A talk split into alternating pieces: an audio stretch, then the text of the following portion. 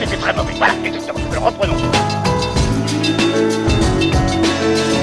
T'as pas une gueule de porte-bonheur. Vous savez, les avis, c'est comme les trous du cul. Tout le monde en a un. Bienvenue tout le monde à After Eight, épisode 58. After Eight, c'est le talk show qui déconstruit la pop culture. On y parle de tout ciné, comics, séries, bouquins. Et aujourd'hui, on va encore parler de Cinoche. Il faut croire que c'est la saison. Et peut-être en mal, je ne sais pas. Enfin, peut-être, enfin, After Eight va mériter son nom, puisqu'on va parler de Ready Player One, un film que j'ai vu en compagnie de mes camarades. Allez, dans l'ordre. Benjamin François, alias Quix, Salut Daniel. et celui qui ricane sous sa barbe, le, le montagnard fou, comme on l'appelle euh, comme on l'appelle dans son école, Stéphane Boulet, alias Plugin Baby. Si on l'appelle comme ça dans son école. On est mal barré, hein. On est mal barré.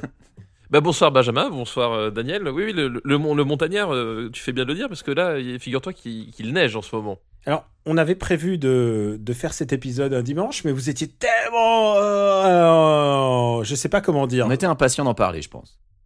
Ouais, vous étiez à Donf. Donc, on, avait, euh, on, a, on, a, beaucoup- on a gros sur la patate, je pense. Je crois que c'est le mot. Je crois que c'est c'est le mot. Et, et je vous dis en plus, je j'ai pas fait l'enregistrement de nos ciné parce que j'étais trop fatigué, mais aussi parce que je sais qu'ils étaient tous à fond dedans. Et du coup, je me suis un peu découragé. Et je me suis dit, je vais en parler avec euh, avec des modérés, des modérés de l'opinion. Donc, euh, on va parler de de de, De Ready Player One. de Ready Player One. Et on va aussi parler un petit peu dedans. On va parler peut-être sans doute de, euh, de Pacific Rim, euh, Pacific Rim 2, Pacific, Pacific Rim Uprising. Bah, on l'a on l'a tous vu, je crois. Papa, tu l'as vu aussi? Ah non, non, mais vous déconnez pas. Ah, tu l'as pas vu, euh, d'accord. euh, je- Quand il n'est pas ouais, payé pour les regarder, C'est il ça. les regarde pas. hein. Sais, au bout d'un moment, 14 euros la place, ça, ça revient vite cher la blague. hein. Alors, Donc, je non, Euh, je ouais, 16,50$, merci. Hein. Je peux vous dire, si on atteint les 3000 dollars au Patreon, on va faire les Pacific Rim Ciné Battle. Pour Bah, moi, ça va aller vite. ouais, exactement. Euh, on veut, euh, tu voulais commencer, euh, Benjamin, en rendant un hommage à quelqu'un qui nous est, qui nous est cher et qui est presque un peu un, no- notre mentor. Bah oui, je voudrais rendre hommage à notre président, Christophe Salingro, qui nous a quittés aujourd'hui, puisque donc on enregistre vend- ce vendredi. Et voilà, notre président, bah, mine de rien, c'est un peu un mec qui, qui nous a accompagnés pendant des années, même si ça fait longtemps que j'ai pas regardé Groland, mais ce type-là était formidable. Il avait une capacité à faire rire euh, tout en gardant une espèce de, de sérieux et de, de, de ridicule euh, qui était absolument merveilleux.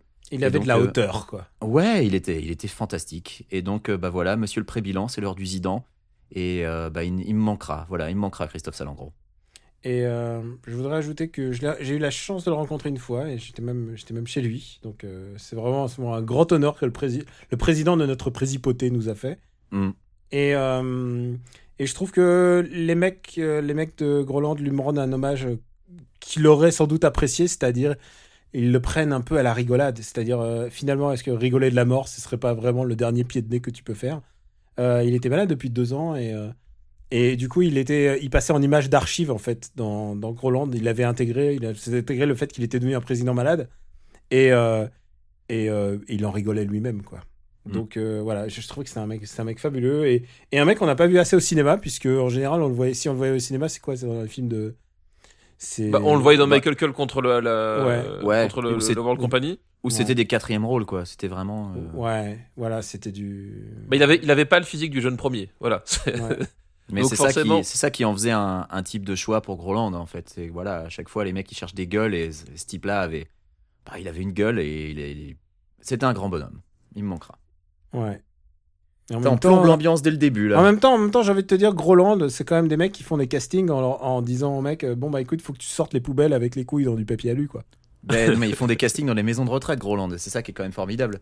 Et, Ouais. euh, et je me rappelle d'une interview où ils expliquaient que quand ils allaient dans les maisons de retraite, euh, il y avait des fois, ils se disaient non, mais ça, on peut pas leur demander. Et qu'en fait, les, les, les papis et les mamies, ils étaient à fond parce qu'ils voulaient limite en faire plus que ce qu'on leur en demandait parce que eux, ça les faisait marrer. Donc, euh, moi, je trouve ça vachement salutaire, en fait. Je me souviens que Groland, ils avaient même, euh, ils avaient même coupé. euh, ils avaient même coupé un sketch. J'étais outré qu'il l'ait coupé parce qu'il l'avait coupé à un moment où il rendait hommage dans à les feux nulle part ailleurs.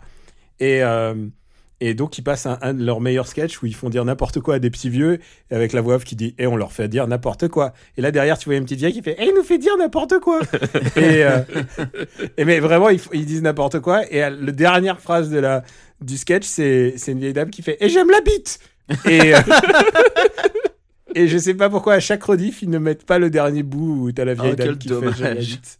Donc sais à ce moment-là que Groland, tu vois, ils, sont- ils sont dérivés. Mais c'est ça, mais ça illustre bien ce que je dis, c'est que les, les petits vieux, tu, tu leur fais jouer les trucs et ils sont tellement contents euh, que bah ouais, ils se lâchent et, euh, et c'est c'est pour ça que c'est drôle. Hmm. Voilà, c'était mon actu un, un peu tristoun, je suis désolé, je plombe l'ambiance dès le début, mais, Non, euh, mais, pour les gens qui sont venus pour entendre Ready Player One se faire défoncer, restez, hein, vous inquiétez pas. Non mais After Eight aussi, c'est ça, c'est un endroit où on parle de, de, de ce qui nous touche et ça fait partie des choses qui nous touchent. Ah puis Groland c'est pop culture à fond, on peut pas dire Ouais. le contraire. C'est, on a grandi avec ça. Euh, papa, je suis sûr que t'as quelque chose de plus joyeux à nous raconter ce que t'as fait cette semaine. Eh ben écoute, euh, euh, tu veux la vérité? Ouais. J'ai rien de plus joyeux à raconter. En fait, je n'ai plus rien à raconter parce que euh, j'ai tout, tout mon mana de d'histoire a été drainé par deux enregistrements successifs de Super Ciné Battle. C'est vrai, on a enregistré coast to coast. Voilà, donc euh, de deux enregistrements marathon. Là, on enchaîne. Là, ça fait le, le- le- le troisième épisode enregistré en quatre jours. Et euh, on n'a pas enregistré hier, tu sais, déjà j'ai oublié. Non, on n'a pas enregistré hier. C'est bizarre. hein. Donc j'ai, j'ai l'impression d'être déjà avec toi hier. donc je, je n'ai absolument plus rien à dire. Euh, si ce n'est, si ce n'est juste T'as pas reçu un bouquin? Euh, oui, bah évidemment. j'ai reçu, reçu un bouquin. D'ailleurs, je, je suis assez déçu. euh, j'ai dû faire ma propre dédicace moi-même. Euh, donc, euh, ça, fait un peu bizarre. Mais juste, je tiens à prévenir que l'épisode de Super Ciné Battle qui arrive, on, on se moquait au début tu sais, du Patreon en disant oui, l'épisode de deux heures, ils vont pouvoir caser que, qu'une seule liste. Ben, on a failli le faire. On n'est pas passé loin. On a failli le faire. Je, je crois que la première liste, elle dure 1h40. Oui, euh, elle dure une heure et demie. Ouais, je l'ai monté, je l'ai monté hier. L'épisode est déjà prêt pour la semaine prochaine. voilà. Et, euh, et euh, maintenant, il faut être un peu industrialisé, quoi. Et puis, et puis surtout, on a, on, a, on a essayé de prendre de l'avance parce que bientôt tu pars en vacances. Mais oui, exactement. Petit ça. vénard. Et donc, tu as reçu le bouquin. Et donc, le bouquin sort le 11 avril. Exactement, le 11 avril. C'est Et on ça. prépare un live de Super Ciné Battle le 28 avril. C'est et, ça. Et il y avait un truc dont je voulais vous parler tous les deux. Euh, Est-ce qu'on s'est déjà rencontrés une fois tous les trois? Euh, Est-ce que Tous les trois ensemble? Euh, À l'anniversaire, les 10 ans de GK peut-être? Papa, il était aux 10 ans de GK. Ah bah oui, mais, bah oui. mais on n'était pas dans la même pièce. Je crois que lui, il jouait à la batterie et nous, on jouait à Ouais, Dance finir- Revolution, quoi. Euh, Nous, ben, nous, on jouait à euh, Dance Central de Harmonix euh, au Kinect, rappelle-toi. C'est vrai. Et C'est- comme ça qu'on s'est rencontrés, Daniel. C'était la première fois qu'on se rencontrait. C'est vrai. Mais c'est vrai que, est-ce qu'on a été. on se euh, connaissait bien avant d'Internet, mais. C'est vrai. Oui, c'est vrai, parce qu'on s'est connus sur Usenet, ça date. Ouais, Euh, putain, putain, merde. Est-ce que est-ce qu'on a été dans la même pièce tous les trois depuis? Ben, Je sais même pas, donc voilà. Je, je, je pense pas parce que moi après euh, Benjamin les seules fois où je te revoyais c'était un des bons concerts donc les endroits où tu vois pas Daniel et, et, et, et- et deux c'était à Los Angeles au moment de le 3 euh, des- bah, au moment où Daniel n'y était pas lui-même donc euh, C'est vrai. Bah, D'ailleurs, Daniel, t'as jamais fait le 3 J'ai jamais fait de 3. Et euh, moi, j'ai jamais fait le TGS, donc.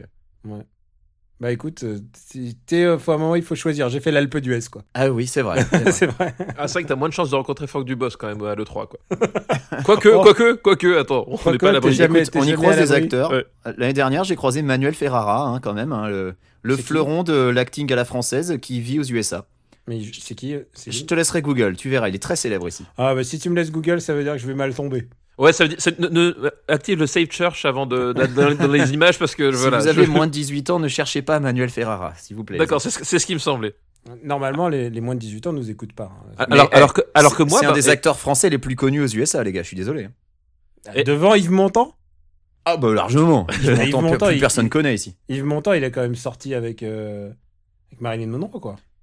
Oui, mais attends, mais Daniel, tu crois que les gens ici qui ont moins de bien 45 sûr, ans, bien ils sûr connaissent non, Yves bien sûr. Montand Non, Bien sûr que non. bien Mais sûr. n'empêche, tu croises des gens vachement bizarres à l'E3 parce que moi, à l'E3, j'ai croisé entre autres euh, euh, Steven Spielberg, tu vois. Donc finalement. Qui? Et C'est oui, vrai. voilà. voilà. Ne, ne- ne serait-il pas euh, un, un peu comme, comme, un- comme, comme un signe du destin que cette discussion s'enclenche euh, comme ça? C'est vrai. Et, euh, et pour ma part, je, je, vais- je vais vous ra- raconter juste ce que j'ai fait avant. Euh, j'ai fait, euh, vous savez que dans les, dans les achievements du Patreon, il y avait rebooter la chaîne, ma chaîne Twitch.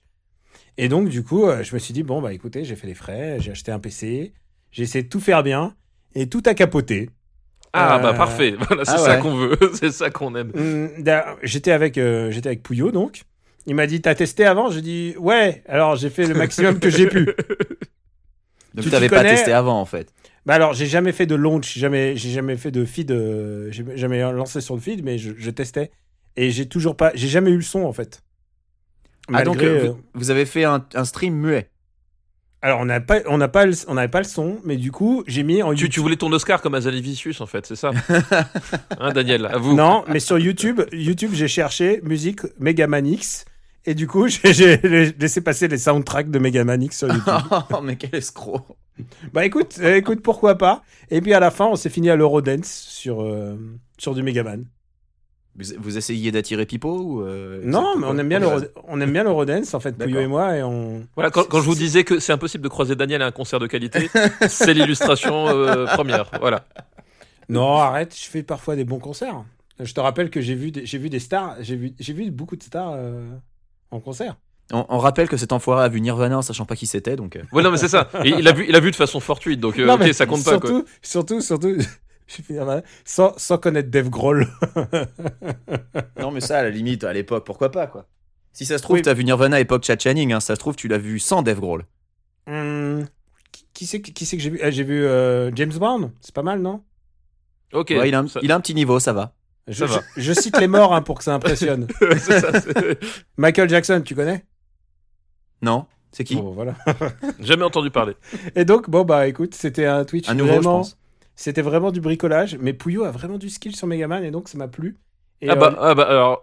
C'est c'est la, pre- la première fois que je avec du skill. Que je regarde là. Tu Bah, vois, vois, t'as donné envie d'un seul coup. Tu vois, voir un truc inédit. Plus avec du skill. Non, non, il a vraiment du skill, il se débrouille vraiment bien, c'est ça qui est ouf. tu sais qu'il t'écoutera, hein. Bah bien sûr, je sais que. Mais tu sais ce que je lui réponds? Je, lui- je lui réponds pas de problème. Je, je te prends quand tu veux à Smash Bros euh, avec Snake. Et, là- et là, et, là, et, et ce simple, cette simple phrase va le, va le faire pleurer, je le Tu sais. crois que ça va le déstabiliser? Ah bah je suis sûr, je suis Ça sûr. va lui rappeler de mauvais souvenirs? Ah je pense, je l'ai vu, je l'ai vu quitter. Tu sais ces, ces pauses déjeuner qui se finissaient dans la mauvaise humeur plus d'une fois, avec le visage, tu sais, qui, qui contenait sa, sa, sa rage, euh, parce qu'il est bien éduqué Pouillot. En fait, il insulte pas les gens, Ouais. mais mais, mais, il a le regard, il a les yeux revolver, tu vois. Et le, le- il a le dégoût facile, par exemple. J'ai dé- j'ai déballé un amiibo en direct et il m'a regardé, mais comme si, comme si j'insultais sa famille, tu vois. Bah, comme si tu tuais un enfant devant lui en fait. Ouais, non, c'est vraiment ça. Mais je peux comprendre que l'idée de devoir jouer à Smash Bros lui provoque du dégoût et lui donne envie de pleurer. Hein. Moi j'ai la même- j'ai le même problème. Hein. Oh non, arrête Alors, Non, tu c'est pas quoi, le débat du jour. Quelqu'un m'a dit, est-ce que tu pourrais pas faire des Twitch avec, avec euh, Quicks de euh, Injustice? Eh ben écoute, euh, faudrait que je le réinstalle. Mais euh, tu l'as, ouais, mais je l'ai sur PC moi, donc euh, ça va être compliqué. Hein. Voilà. Mais maintenant, j'ai un PC, mec Ah bah Ah bah voilà, voilà. tu vas pouvoir racheter. En plus, Injustice, il est régulièrement soldé, le 1, hein, parce que j'ai pas le 2. D'ailleurs, je sais même pas si le 2 existe sur Il doit être sorti sur PC, le 2. Oui, il est sorti Mais, sur euh, PC, ouais. Écoute, euh, oui, bah si tu veux, on pourra essayer. Mais euh, à- à- si tu fais du Twitch plus euh, du online avec les USA, je, enfin on verra bien. Si c'est Je jouable. pense que oui, je pense que ça va être... euh, Il y a moyen de rigoler, on peut, on peut essayer de voir. Bon les gars, faudrait peut-être quand même qu'on commence à parler du sujet à un moment, parce qu'on a beaucoup de choses à dire. Ah bah écoute... Plein, euh, plein de choses à dire. À moins que vous vouliez faire un After Eight de deux heures, mais bon, euh, a priori le palier c'était pour Super Ciné Battle. Moi j'ai pas signé pour ces Ah, non, non, non, non, non. After Eight, euh, on a dit que ça changeait pas. On a dit Bon, que c'était toujours, toujours la même bonne humeur, la même expertise. Donc, euh, On n'est pas dans la merde. On peut passer à notre, à notre dossier sur les dents pipi au lit.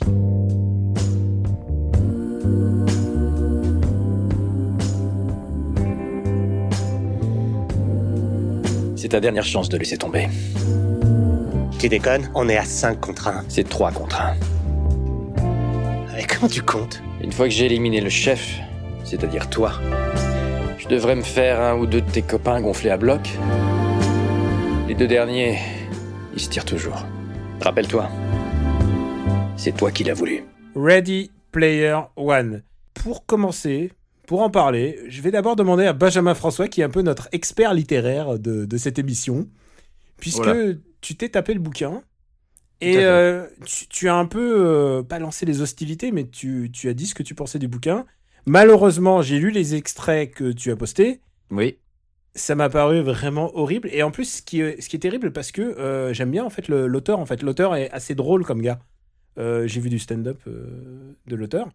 Il a fait Et, du stand-up? Ouais, il a fait, il a fait de la comédie, quoi. Enfin, c'est un, un comédien Ah bah, aussi. Enfin, il, vois, fait, je il, vais- est, com- il est comédien, il est acteur. Enfin, il- vraiment, c'est un mec qui fait plein de choses.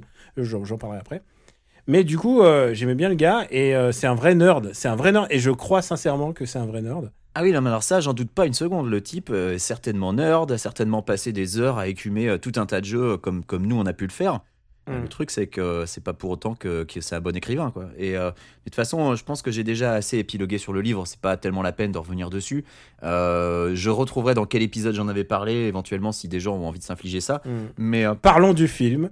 voilà. Et, Et le film, je suis en mesure de dire que, eh ben, c'est moins affreux que le bouquin. Voilà. Euh, on, va, on va donner la parole à papa. Ah, Comment bravo les courageux, c'est- c'est c'est les mecs qui font Ah, c'est toi qui vas y aller. C'est toi, ouais, ouais, c'est c'est ce qu'on appelle des, des moments Jerry Maguire. Ouais, tous avec moi. Il se lève, il est tout seul. voilà, exactement. Euh, papa, qu'est-ce que t'en as pensé de ce film? Toi, Bah- tu es rentré sans aucun a priori, évidemment. Bah, bah, le, le a priori que j'avais, c'est que j'ai vu la bande-annonce. euh, Et puis, la euh, campagne voilà. marketing, c'est dur de pas avoir des a priori Alors- quand t'as vu ça, quoi. Voilà, alors déjà, oui, il y a, y y y cette chose euh, qui est vachement importante, c'est que euh, euh, c'est l'un des pires films que qu'on ait vécu d'un point de vue marketing, euh, de, en tout cas cette année, enfin, de films récents. En fait, le, le Warner, ils sont vraiment pas subtils et euh, ils en font des caisses et tout. Enfin, c'est c'était assez euh, assez oppressant en fait. Le Ce que tu viens de dire était un, un tweet sponsorisé. hein. oui, c'était un tweet parfaitement sponsorisé. Non, mais voilà, c'était c'était c'était c'était vraiment super pénible à euh, à, à gérer leur truc avec le- leurs affiches qui- qu'ils assument qu'à moitié ou pas. Enfin, euh, bref, c'était c'était assez assez compliqué. Donc c'est un peu le problème, c'est que déjà t'arrives à cause de à cause des mecs du marketing, tu détestes le film d'entrée de jeu. C'est toujours un peu un peu gênant. Non mais Euh, Warner qui tweet eux-mêmes probablement le meilleur film de l'année. Eux-mêmes, ils le Oui, tweetent. non, mais là, genre, voilà. mais les gars, mais vous, mais- bref. Voilà. Mais les, mais les mecs, on les, enfin, c'est Une ils- semaine après Mektoub, quoi.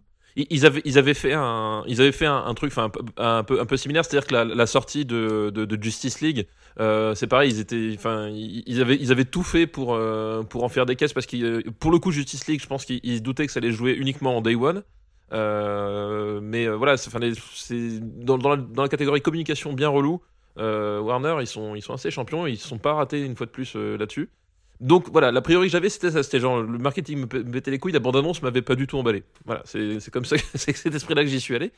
Et, euh, et on va tout de suite dire aussi, on va faire, une- on va pour l'instant, on va pas divulgacher. On laissera. euh, Il y a un moment où on va dire Voilà. top, quoi. voilà. On préviendra quand on va commencer à spoiler. Donc pour l'instant, on est Ouais. spoiler free. Voilà, pour l'instant, on est, on est vraiment. euh, on, on, on, on- on- on s'adresse aux gens qui n'ont pas vu le film, contrairement à certains journalistes à la mort moelleux qui, qui tweetent littéralement. Euh, bah, maintenant, ça fait 24 heures que le film est sorti, tous ceux qui voulaient le voir l'ont vu, bah hop, je spoil une scène importante. Alors, quand même ou pas, le- ou pas le film, c'est complètement. Enfin, enfin, bref, c'est complètement débile. Euh, donc, vous, on vous, on vous, on vous préviendra. Bref, Ready Player One. euh, comment je dis, résumerai mon, mon avis en quelques mots Je dirais qu'en fait. euh, à mon sens, c'est peut-être le Spielberg le plus intéressant depuis ces dix dernières années. Oh là, mais c'est pas son c'est une meilleur. insulte. Non, mais c'est non, mais alors pour le coup, il, comme on dit, il y a des choses à en dire. C'est-à-dire que vraiment, il y a des choses, plein de choses à en dire. Euh, maintenant, quand c'est pas parce que tu as des choses à dire que c'est forcément des choses positives. Mais euh, disons que c'était un, euh, voilà, c'était un speed. Enfin, j'ai pas vu The Post, donc The Post mis à part, je sais pas du tout s'il y a, des trucs à voir. Mais voilà, je, je reprends, euh, euh, je reprends Lincoln, je prends Le Pont des Espions, même Tintin. Moi, ça m'avait, ça m'avait, ça m'avait bien gonflé. Enfin, c'était des films qui pouvaient être bons, mais qui sur lesquels en fait j'avais, enfin, je trouvais qu'il y avait vraiment, vraiment pas grand chose à dire. Ready Player One, je trouve c'est un, un- film qui, pour le coup, il y a des choses à en dire et ça en fait un, quelque part un objet intéressant dans dans le, côté méta Spielberg en fait plus que plus que pour le film lui-même parce que euh, le film j'ai trouvé ça extrêmement bien réussi euh, visuellement même narrativement en fait. C'est-à-dire que vraiment Spielberg il, a conservé son, son, talent de conteur. Enfin tu tu t'ennuies pas pendant 2h20 c'est enfin super bien raconté. Euh, même si c'est des images de synthèse en permanence bah, je trouve que c'est plutôt bien maîtrisé. C'est pas forcément un truc que j'aime d'habitude mais c'est bien maîtrisé. La mise en scène elle, elle met elle à n'importe quel Transformers de, de base. Euh, même la 3D était chouette. Euh, par contre derrière tout ça le, film qui nous est proposé j'ai beaucoup beaucoup de problèmes à plein de niveaux. Et, et le, le, sentiment qui ressort c'est tout ça pour ça en fait. Voilà Alors, je voudrais réagir euh, Euh, juste euh, sur un point avant. Daniel, avant que tu donnes ton avis, juste réagir Ouais. sur un point. Euh, je suis globalement d'accord avec ce que dit euh, Papa pour tout ce qui est réalisation visuelle. Il y a des scènes d'une limpidité, d'une fluidité, d'une d'une lisibilité incroyable et comme tu dis là, là, on peut parler de la course poursuite du début qui est d'une fluidité, d'une lisibilité extraordinaire alors qu'il y a des milliers de trucs à l'écran. Mais mon bémol, c'est que toutes les scènes de vrais films sont nulles à chier. Et pas juste question euh, euh, réalisation, mais même euh, acting, direction d'acteurs. Mais il y a des passages, mais d'un cringe absolu, où les acteurs, qui sont pourtant des bons acteurs, se mettent à débiter des dialogues d'une nullité. Ah oui, bah, j'ai pas dit que c'était Aberrante. bien écrit. J'ai pas dit que c'était bien écrit, j'ai dit que c'était bien Ouais, raconté, tu vois, c'est pas mais tu dis, que- tu dis qu'on s'ennuie pas. Moi, il y a une scène, franchement, mais j'ai commencé à. Putain, mais j'ai j'ai levé les yeux au ciel tellement ce que je voyais était consternant de nullité et j'étais là, genre putain, mais vivement que ça s'arrête. Et, et je me suis rendu compte que globalement, toutes les scènes qui sont en prise de vue réelle sont ratées. C'est incroyable. Et, euh, et de la part de Spielberg, moi je trouve que c'est un, un gâchis, mais colossal. Voilà, c'était mon, mon bémol. Euh, Daniel, à toi. Ah, C'est plus qu'un bémol. Euh, moi, je c'est suis un, passé, un gros bémol, c'est une je grosse suis tarte. passé par plusieurs stades et là, j'en suis à l'acceptation. Bah, T'as commencé par la haine, hein, si je me souviens bien. Alors, euh, non, l'incrédulité. Ensuite, c'était la haine. Et, euh, et vraiment, je crois que j'ai rarement décé- détesté un film autant euh, depuis euh, Batman v Superman. Et qui est pour moi le, le summum du film de merde. C'est vraiment, je pense que je pensais pas qu'on puisse un, jour toucher à quelque chose d'aussi euh, intense en moi en termes de détestation. C'était, c'était viscéral parce Par que rapport à la ligne verte, bah, quelqu'un m'a posé la question. Les gens veulent savoir. les gens veulent Je savoir. pense que la ligne verte dépasse, dépasse ça évidemment, mais euh, parce que la ligne verte c'est quand même des points très très sensibles et en plus une espèce de naïveté et en plus la volonté de dire Ah bah, des choses. Ah bah, naïveté, euh, Oui, oui, on y naïveté, est, je- on y est, on y. Ready Player One, euh, on, on est en plein dedans. Et Ouais, mais c'est pas l'histoire, c'est pas l'histoire de Jésus. C'est pas Non, une métaphore de l'histoire de Jésus. C'est pas les métaphores de, de Jésus, mais euh, naïveté, c'est peut-être euh, un de ses plus gros problèmes aussi. Ouais. Euh, que, que globalement, en fait, euh, euh, c'est un film qui nous parle, un, de réalité virtuelle et deux, de pop culture. Mm. Et euh, il est ringardisé par Matrix, qui est sorti donc euh, en 99, rappelons-le, Mm. et par Scott Pilgrim de l'autre côté, qui est sorti il y a 10 ans. Euh, Ouais. En, ter- en- en termes de, de film geek, c'est-à-dire qu'il il arrive en plus par quelqu'un qui a forgé cette, euh, euh, cet imaginaire-là à la base, et en fait, Spielberg ne dit rien du tout. Est-ce que, Euh, tu c'est trouves ça. pas- est-ce que tu trouves pas bizarre toi en tant que fan de Spielberg? Parce que je sais que t'es fan de Spielberg, je le vois. Ah oui, contrairement à ce que les gens vont penser euh, dans le prochain Super Ciné dans le Battle. prochain Super Cine Battle, je suis, j'aime énormément Spielberg, vraiment. Euh, mais pour toi qui es euh, fan de. Spielberg, est-ce que c'est pas bizarre que ce film ne fait pas référence à l'œuvre de Spielberg? C'est le seul truc qui passe. Il y a un T-Rex quand même. hein. il y a un T-Rex. Ouais, mais Alors, est-ce que le dinosaure est. alors oui et non. est- Alors je trouve ça alors bizarre non parce que déjà Columbia a pas voulu euh, refiler la moitié des droits qu'il possède euh, pour euh, euh, de, de Spielberg Euh, déjà déjà ça Euh, mais surtout c'est Spielberg lui-même qui a voulu retirer des des, des, des autoréférences et je Oui, trouve que- sinon ça aurait fait un peu le mec Voilà. qui se, qui se et pour le coup je trouve que c'est peut-être un de ses moves les plus malins euh, puisque euh, il évite vraiment enfin il évite vraiment le piège de l'autocitation euh, parce que pour le coup, s'il y avait bien un projet où il pouvait s'en donner à cœur joie, foutre Indiana Jones qui, qui, qui, colle, qui colle des beignes au, au mec de rencontre du troisième type, il aurait pu le faire. Il le fait pas, donc déjà il, tombe, il évite ce piège-là, au moins un piège qu'il a évité. Et, euh, et surtout, justement, quand je disais que c'était un Spielberg intéressant, c'est-à-dire que du coup, ça lui permet, lui, de, revenir sur. Parce que, en fait, t'as as un degré de lecture aussi euh, sur sa propre carrière, mais qui, qui est plus subtil et plus. euh, qui passe justement moins par les références. Notamment, par, enfin, il nous, il nous parle de ses influences et de son complexe aussi qu'il a vis-à-vis de ses influences. Mais ça, je peux pas en dire plus sans divulgacher, ce sera sans doute dans la deuxième partie, pour une scène clé du, film, sur laquelle je, je pense on va revenir de toute façon. Euh, je vais te dire un truc, ma, ma détestation d'abord, je m'attendais pas à ce que ça soit aussi massif en termes de film coup de coude. Et ce que j'appelle par film coup de coude, c'est quand t'as un gars, et je pense que le film est plus appréciable quand t'as un gars comme ça à côté de toi, qui tape au coude et qui te dit Eh, c'est la DeLorean, eh, c'est bidule, eh, t'as c'est machin. T'as remarqué que euh, ça, en fait, effectivement, ce que tu dis, c'est que ils le font systématiquement dès que c'est une référence asiatique. C'est-à-dire que, euh, c'est-à-dire qu'un bon, ça c'est pas, c'est pas, c'est pas un spoiler parce que on, le savait dé- déjà avant. C'est-à-dire qu'à un moment donné, quand il y a le, quand il y y a un Gundam qui débarque, il y a un dialogue qui te précise bien que c'est un Gundam et en fait moi, ce que j'ai pas entendu, oh c'est un Gundam, j'ai entendu, attention, c'est pas Goldorak. C'est-à-dire que la moindre référence asiatique, il y a quelqu'un qui va te souligner pour dire attention, ça vient de tel film asiatique, méfiez-vous les Yankees. Parce qu'il n'y a que des, il y a, il y a que quelques références asiatiques comparées à tout. Oui, mais elles sont toutes soulignées. Elles sont toutes, toutes soulignées. C'est vrai qu'elles sont toutes soulignées, t'as raison. Alors, ouais. elles sont elles toutes, sont toutes- toutes soulignées, mais alors, est-ce qu'à quel moment on peut, on peut dire qu'on va spoiler? Bah, on, on a dit notre avis, maintenant on va spoiler. Allez, les gars. Le truc, c'est que tu sens le legal check qui a marché à fond la caisse. Parce que souvent, enfin, t'as l'impression que tous les dialogues ont été réécrits par un juriste.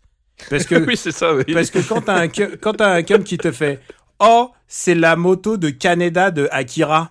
Mais tu t'es fait dépasser par la moto de Kaneda de Akira. Mais heureusement qu'il le précise, hein, parce qu'on dirait une moto de Tron Legacy et pas du Alors, tout la moto de C'est Canada. exactement ça. Quand il l'a dit, je me suis fait. Ah bon? Vite fait, vite fait quoi. C'est genre euh, on l'a mis, voilà. euh, on a mis moto manga, tu sais, en Google Search. Moto manga, ils ont ils ont eu le dérapage d'Akira. Faut que le dérapage y ressemble minimalement. Et c'est ça le premier truc qui m'a qui m'a paru suspect, c'est que je trouvais ça même pas très bien fait en fait. La moto elle est mal faite, la roue la roue elle est, elle est dégueulasse. Le, le siège, la manière dont elle se tient, c'est pas du tout celle de Canada. Non, mais on est Donc les mecs, les mecs sont en train de se, se toucher sur Akira alors que c'est pas du tout. Et le pire, c'est que Spielberg, il connaît bien Akira, t'inquiète pas, il l'a déjà vu 15 fois. Ouais, ouais, mais je trouve, j'ai trouvé ça ouf aussi parce que cette moto, euh, je pense pas que ça aurait été très dur de la faire vraiment à l'identique et, et Mhm. pour moi, elle ressemble pas du tout. Et que Non, non, si non, le mais, perso euh, l'avait elle pas a pas la précisé, position, euh, elle a même pas, elle a même pas vraiment la bonne couleur. Mais ouais, après, toutes, toutes les couleurs de ce monde-là sont un petit peu passées. Enfin, c'est, c'est, très bizarre. On dirait un filtre, euh, un filtre d'un film DreamWorks, tu vois. C'est, très bizarre. C'est pas, c'est pas toujours les couleurs originales de ce que tu aurais pu penser. Et il y a un truc, c'est que il y a un truc qui m'angoisse en fait dans ce film et qui, qui me par... Moi, j'adore la nostalgie en tant que, en tant que mec qui vit, je vis dans le passé moi-même. J'adore, enfin, c'est et je, je suis, je suis souvent moi-même baigné dans l'illusion que avant c'était toujours mieux et je le pense parfois et j'essaie de me rattraper quand j'ai dit ça. Mais euh, du, de la, c'est un film qui souligne quand même la toxicité quand même de, de la nostalgie parce qu'on est dans un, on est en 2045. Il y a que de la nostalgie des années 80. Mais, mais le, le problème, c'est que tu dis, il le souligne. En fait, il- pour moi, il le souligne pas, il passe complètement à côté. C'est-à-dire que. Euh, oui, oui. Non, c'est moi qui moment- l'interprète. Hein. C'est Oui, c'est oui. comme ça que j'ai interprété. oui, mais C'est moi qui fait, comprends que c'est voilà. toxique dans ce film. le, le problème, c'est qu'en fait, quand tu regardes ce film, t'as as, moins une relation de spectateur qu'une relation de client. Euh, moi, je comprends que le film, il est, il est cartonné, que tous les youtubeurs euh, teubés euh, aient, aient adoré. Parce non, que mais attends, t'as le droit d'aimer aussi. Hein, donc, Non mais non mais ouais. pour le coup non parce que je, je vais continuer je vais continuer je vais, je vais aller plus loin et j'assume ce que ce que je dis Euh, c'est que c'est un film qui te brosse dans le sens du poil Euh, les geeks d'une manière générale et ce enfin ce film là en fait euh, les geeks enfin en tout cas euh, tel que euh, tel que c'est conçu tel que le, le- le film les présente les geeks ce sont des consommateurs avant tout ils sont là pour consommer et on les brosse dans le sens du poil comme on brosse des, des- des consommateurs il y a pas de prise de recul à aucun moment sur euh, cette nostalgie sur cette réutilisation de la pop culture, même sur la signification de la pop culture. Il y a un truc qui est quand même hallucinant dans ce film-là, c'est que il est là juste pour faire plaisir aux gens et que au bout d'un moment, eh ben, euh, tout, tout est normal, il n'y a pas de problème, que tout est mis sur le même plan. Et, euh, et, et, et, en, et en fait, t'as t'as- t'as- t'as- t'as strictement aucune hiérarchie dans, dans, cette espèce de, de, de, de, de, de- de- de culture. T'as as vraiment le côté gloubi-boulga. Euh, C'est-à-dire que tout a, tout a la même valeur. Tout a la même valeur. Euh, et que quand t'es geek, bah forcément, tu, tu dois kiffer AA. Ouais, bah n- non. Enfin, il y a vraiment ce côté-là qui. qui c'est un film qui te brosse dans le sens du poil. Quoi, et justement- pas, non, je, je, déteste, je déteste ça, mais ça c'est moi. Mais ce que je veux dire, c'est qu'il y a vraiment un côté, euh, voilà, un côté euh, film pour consommateur qui, qui va consommer. Je te, je te vends des produits. Putain, le, le- le forcing de Blizzard, par exemple. euh, Ah, pour placer voilà, Tracer, ouais. ouais. Pour, pla- pour placer Tracer. et- Enfin, voilà, il y a vraiment un truc qui, qui, qui est super énervant. Et t'as aucune prise de recul. Et, euh, et voilà. Et Ah le- bah, tu vois, moi j'ai pas reconnu, je sais pas de quoi, de qui vous parlez, mais. Euh... Alors, Tracer, c'est un personnage d'Overwatch et c'est un des rares personnages qui soit présent dans l'Oasis qui soit post-années 90. En fait, euh, le, le film est vraiment très bizarre là-dessus. euh, et alors, ça va paraître ouf, mais je trouve que le bouquin a plus de sens de ce côté-là. Et parce que oui, il y a des passages où le film est pire que le livre, mais globalement, c'est l'inverse. Mais je, vais, je vais y revenir. Donc, euh, dans le livre, euh, toutes les références se sont arrêtées aux années 80. T'as quasiment aucune référence qui dépasse euh, 1989. Et, euh, et c'est là où c'est très bizarre. Tu dis, mais l'art, il s'est arrêté à ce moment-là. Et en fait, non, c'est juste que tout le monde ne bouffe que ces références-là parce qu'ils sont tous à la recherche de, ce fameux easter egg. Et donc, ils apprennent par cœur toutes les lubies de Hallyday. Et ils apprennent par cœur ses films préférés et tout. Enfin, bref, globalement, c'est de la consommation massive de pop culture, mais c'est même pas pour le plaisir. C'est même pas pour, en découvrir le, le- le- les apports ou en tirer la substantifique morale. Non, c'est uniquement parce que Hallyday, il est kiffé. Et euh, je trouve que le film a, pris cette, euh, ce parti pris de permettre aux joueurs, euh, donc aux, aux gens dans l'Oasis, d'avoir des avatars tirés d'autres œuvres de la pop culture, qui est quelque chose qui, euh, dans le livre, alors, ou alors je, je me souviens plus très bien, mais dans le livre de mémoire, euh, tu pouvais customiser ton avatar, mais tu n'avais pas possibilité d'incarner un personnage qui était un personnage connu. tu avais la possibilité de l'invoquer, par exemple, pour qu'il t'assiste. Euh, Il y a même euh, un moment où le héros parle de- de- d'invoquer le léopardon euh, du Spider-Man euh, japonais. Enfin, tu vois, euh, ça, ça, ça va quand même assez loin. Mais, euh, mais t'as pas cette possibilité d'incarner des avatars. Et euh, je pense que dans le film, ils ont eu envie de se dire on va caser le maximum de références comme ça, donc n'importe qui peut incarner un avatar d'un personnage connu. Euh, sauf que, euh, bah oui, le problème, t'as une espèce de dissonance entre 90% des persos qui sortent des années euh, 90. Et puis bizarrement, là, t'as Traceur. Et puis t'as quelques Et- mecs de Halo aussi. Enfin, Et- tu et vois, et c'est oui, vraiment Et bizarre. tous les Asiates, ils ont choisi d'être ninja. hein. Ils ont Oui, pas non, aucune, oui. originalité. hein. Ah non, mais ça, là, les- deux ça, persos ouais, asiatiques qui ont des noms de couteaux ou de sabres, laisse tomber, quoi. Enfin, si tu veux. Alors, c'est un point commun, c'est un point commun avec, euh, avec Pacific Rim. Ouais. Non mais dans l'Oasis, tu peux être ce que tu veux. Bah nous les gars, on va choisir d'être des caricatures. C'est Voilà. des stéréotypes. Enfin, c'est même même même même le, le- le personnage du euh, du réparateur. En, en deux dialogues, t'as compris que c'est un noir de banlieue. Enfin, je veux dire, c'est c'est c'est ma boule en termes de caractérisation qu'on qu'on en soit à des putains de clichés comme ça quoi. Et au niveau caractérisation, alors bah là, je vais, on va, on va tailler dans le, dans, dans le, dans le, dans le gras. Euh, je trouve que euh, ce personnage de H dans le film est catastrophique. Et je vais euh, détailler Alors que, pourquoi. alors que le personne, la personne qui l'incarne est autrement plus une personne de grande classe, quoi. Ouais, bah, l'actrice est géniale euh, et Ouais, ça m'a rendu d'autant plus triste quand elle débite ses dialogues qui sont nuls à liège dans cette fameuse scène où ils sont Et dans alors- le camion. Mais bref. Et, alors, je- et, et- et un petit détail, c'est quand il marche un peu pas doucement pour essayer de rejoindre le héros à la toute fin à côté du bus. Qu'est-ce que c'est que ces scènes toutes tellement mal tournées de la part de Spielberg? Non, mais je te dis, genre, tout- euh, toutes les scènes c'est IRL elles son- sont ratées. hein. Toutes les scènes C'est son, Batman Rise. à ce- par rapport à ce moment, je me suis dit merde, c'est pas possible de, de filmer ça comme ça. Mais je veux, je veux revenir sur le perso d'H. Vas-y. Euh, le perso d'H, euh, dans le livre, t'as un reveal. à J'entends 50 Daesh, moi, excuse-moi. hein. H, c'est H que ça se prononce.